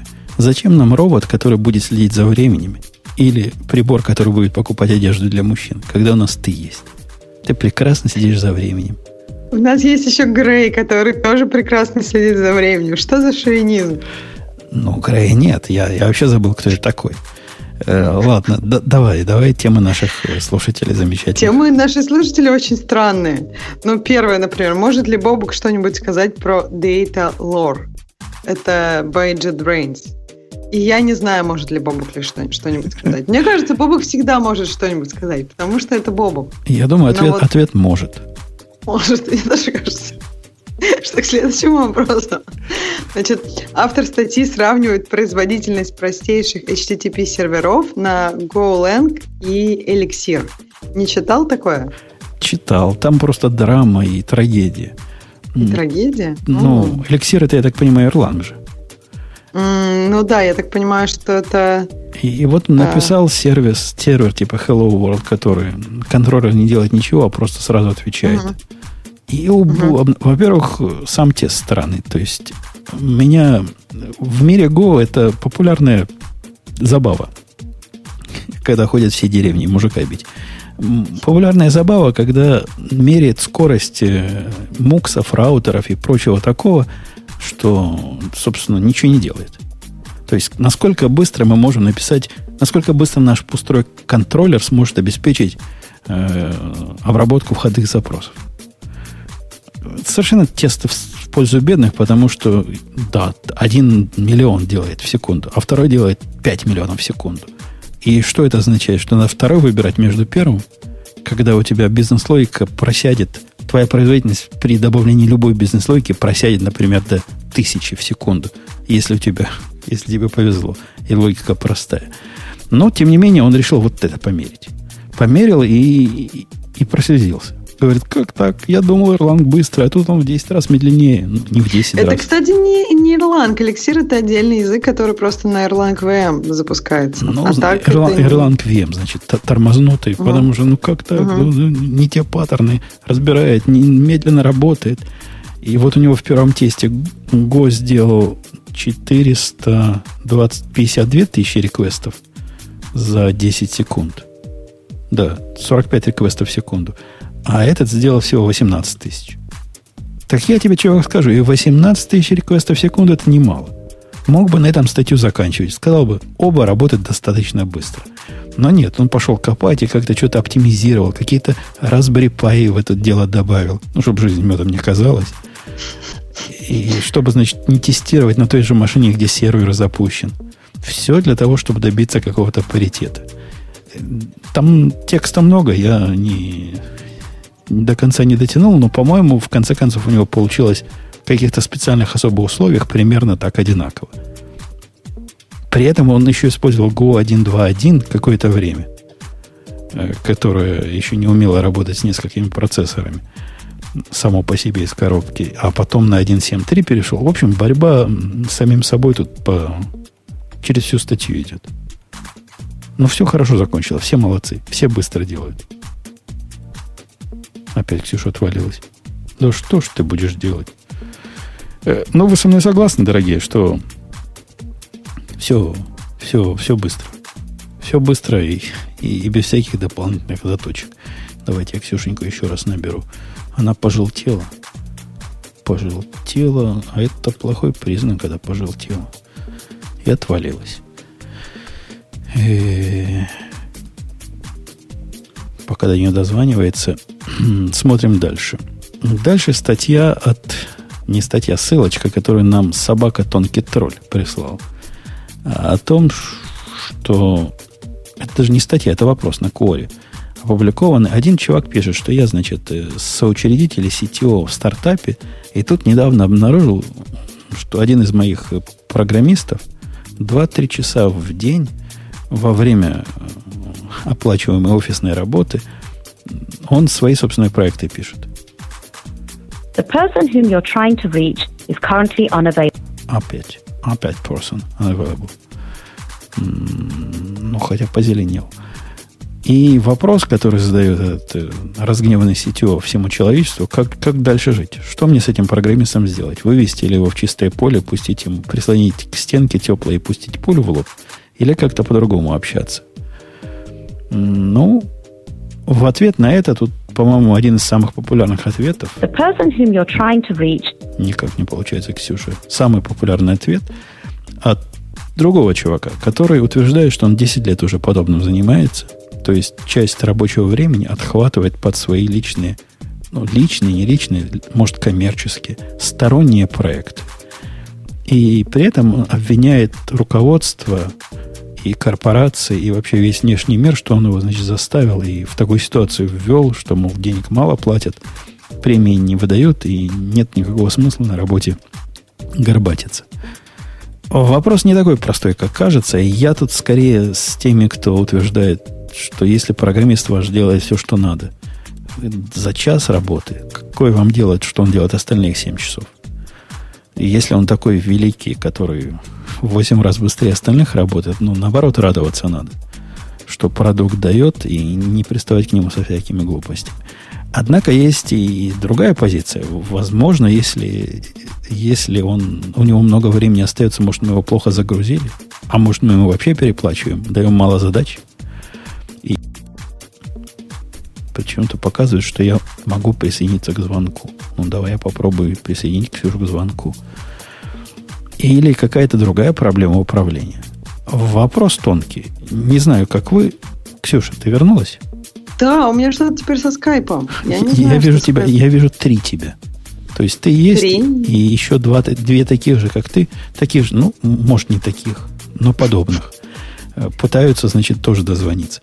Я тут обсуждаю без тебя статью, надо ли гнать поганой тряпкой программиста, который на работе свои левые проекты пишет.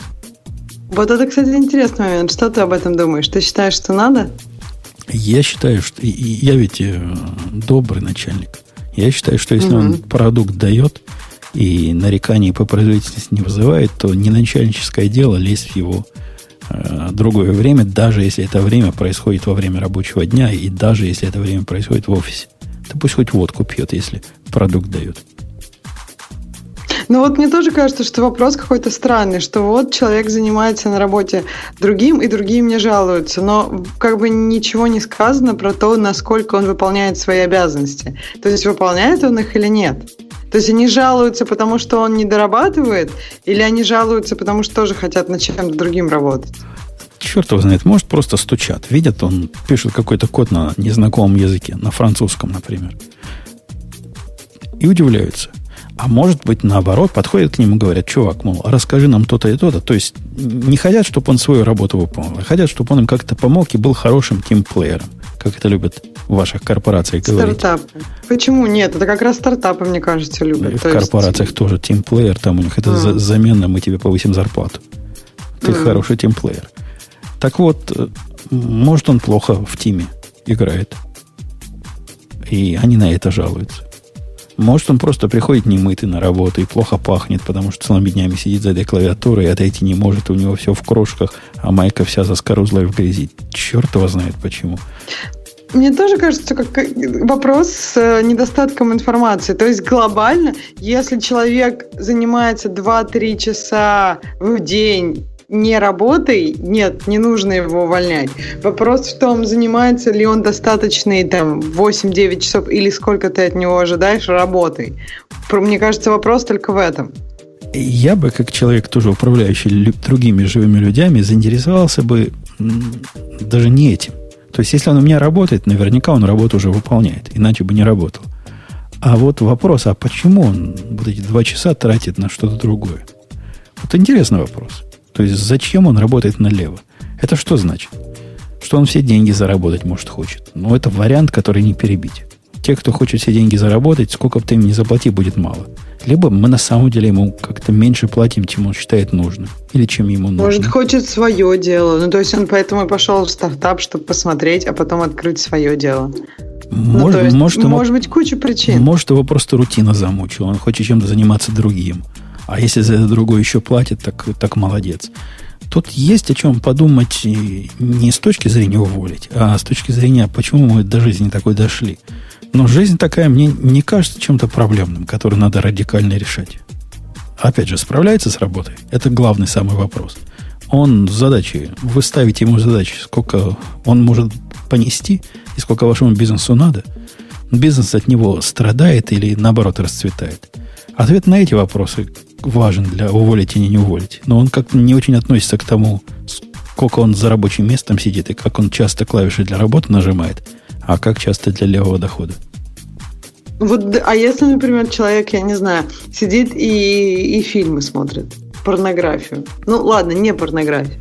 То есть никого не отвлекает, но на работе сидит там два часа фильма смотрит. Надо его уволить или не надо?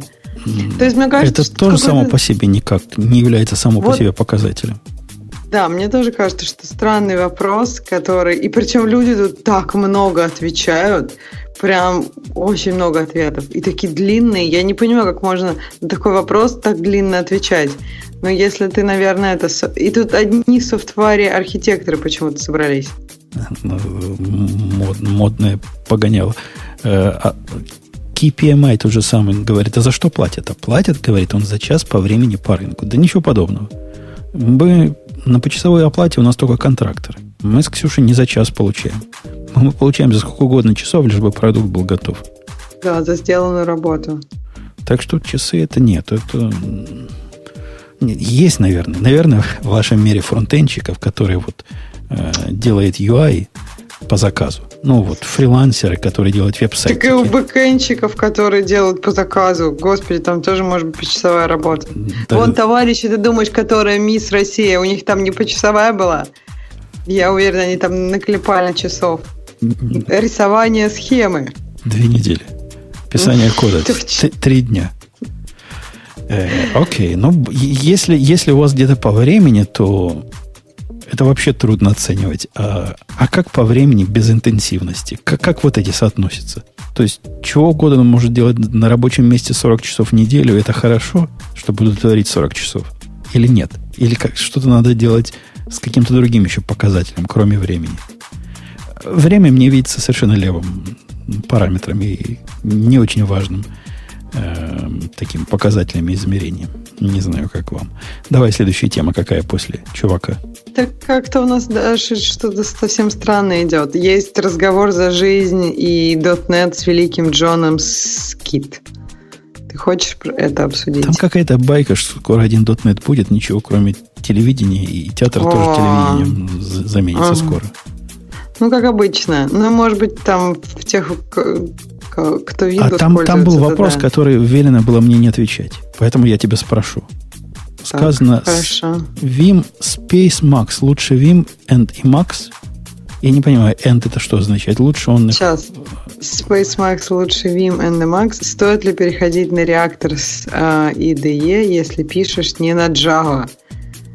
Эм, да, это очень странный вопрос. Ну, в общем, я не знаю, причем, во-первых, Java и IDE, мне кажется, не только для Java. Ну, то есть, я бы даже вернулась вот к .NET, не, ну, считай, считается, считается, что Java так много буквок, что без IDE, значит, оно заколебаешься все это private, О, public, public static, main, там, туда все, все это длинно. Я согласна, что Java многословная, но мне кажется, я не знаю, Objective-C и .NET сильно сильно выигрывают от использования их в IDE. Даже несмотря на то, что Xcode не такой разухабистый, как все остальные, гораздо приятнее это писать в IDE.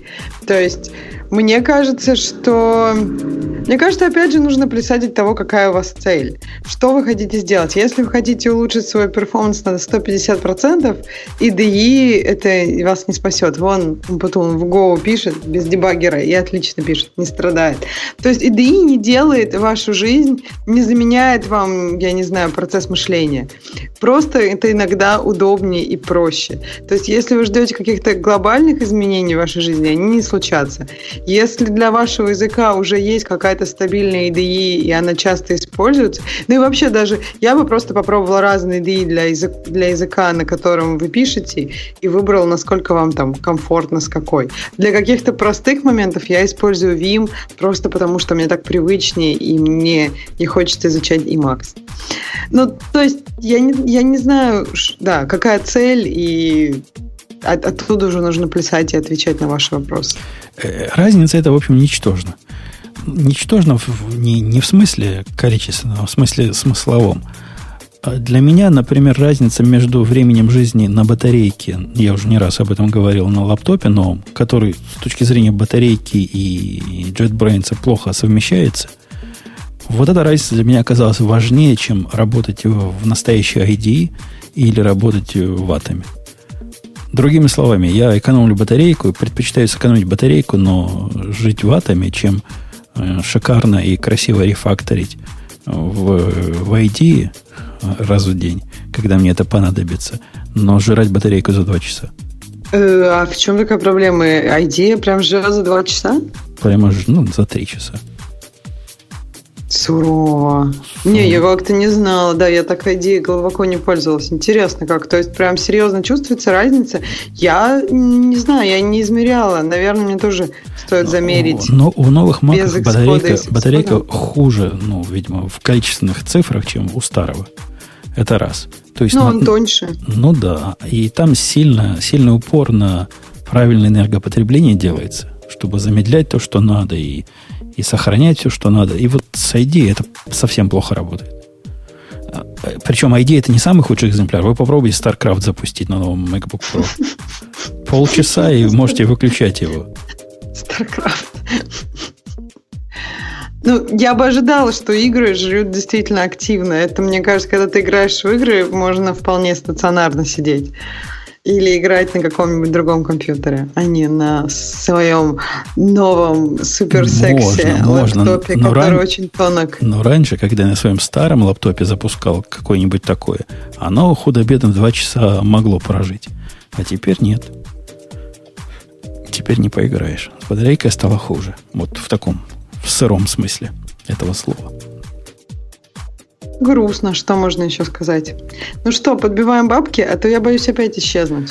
Давай, и тебе надо что-то с интернетом сделать. Напиши, надо напиши делать. там кого, вот кому-нибудь там э, Цукер, Цукербергу напиши письмо. А, а, а как это поможет? Как? Скажи, Цукерберг, я, я знаю Умпутуна, которому работа платит за бизнес-интернет. Да коли ага. я тут буду мучиться черти на чем. Я думаю, что я знаю, что мне ответит Цукерберг и будет прав. Что ответит?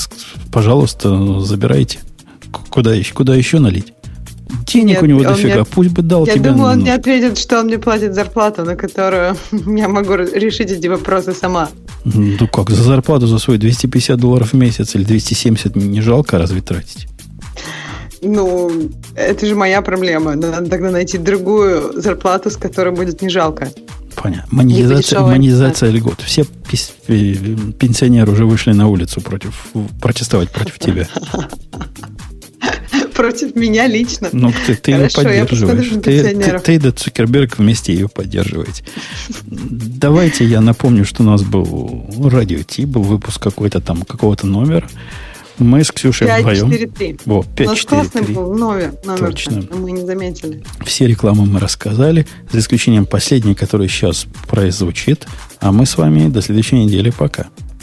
Пока. И реклама зазвучала. Это шоу создано при поддержке Digital Ocean. Digital Ocean – провайдер доступного облачного хостинга. Всего за 55 секунд и 5 долларов в месяц вы можете создать свой облачный сервер в одном из дата-центров, расположенных в Нью-Йорке, Сан-Франциско, Амстердаме и Сингапуре, и управлять им с помощью простой, интуитивно понятной панели управления или воспользоваться мощным API. Начните прямо сейчас.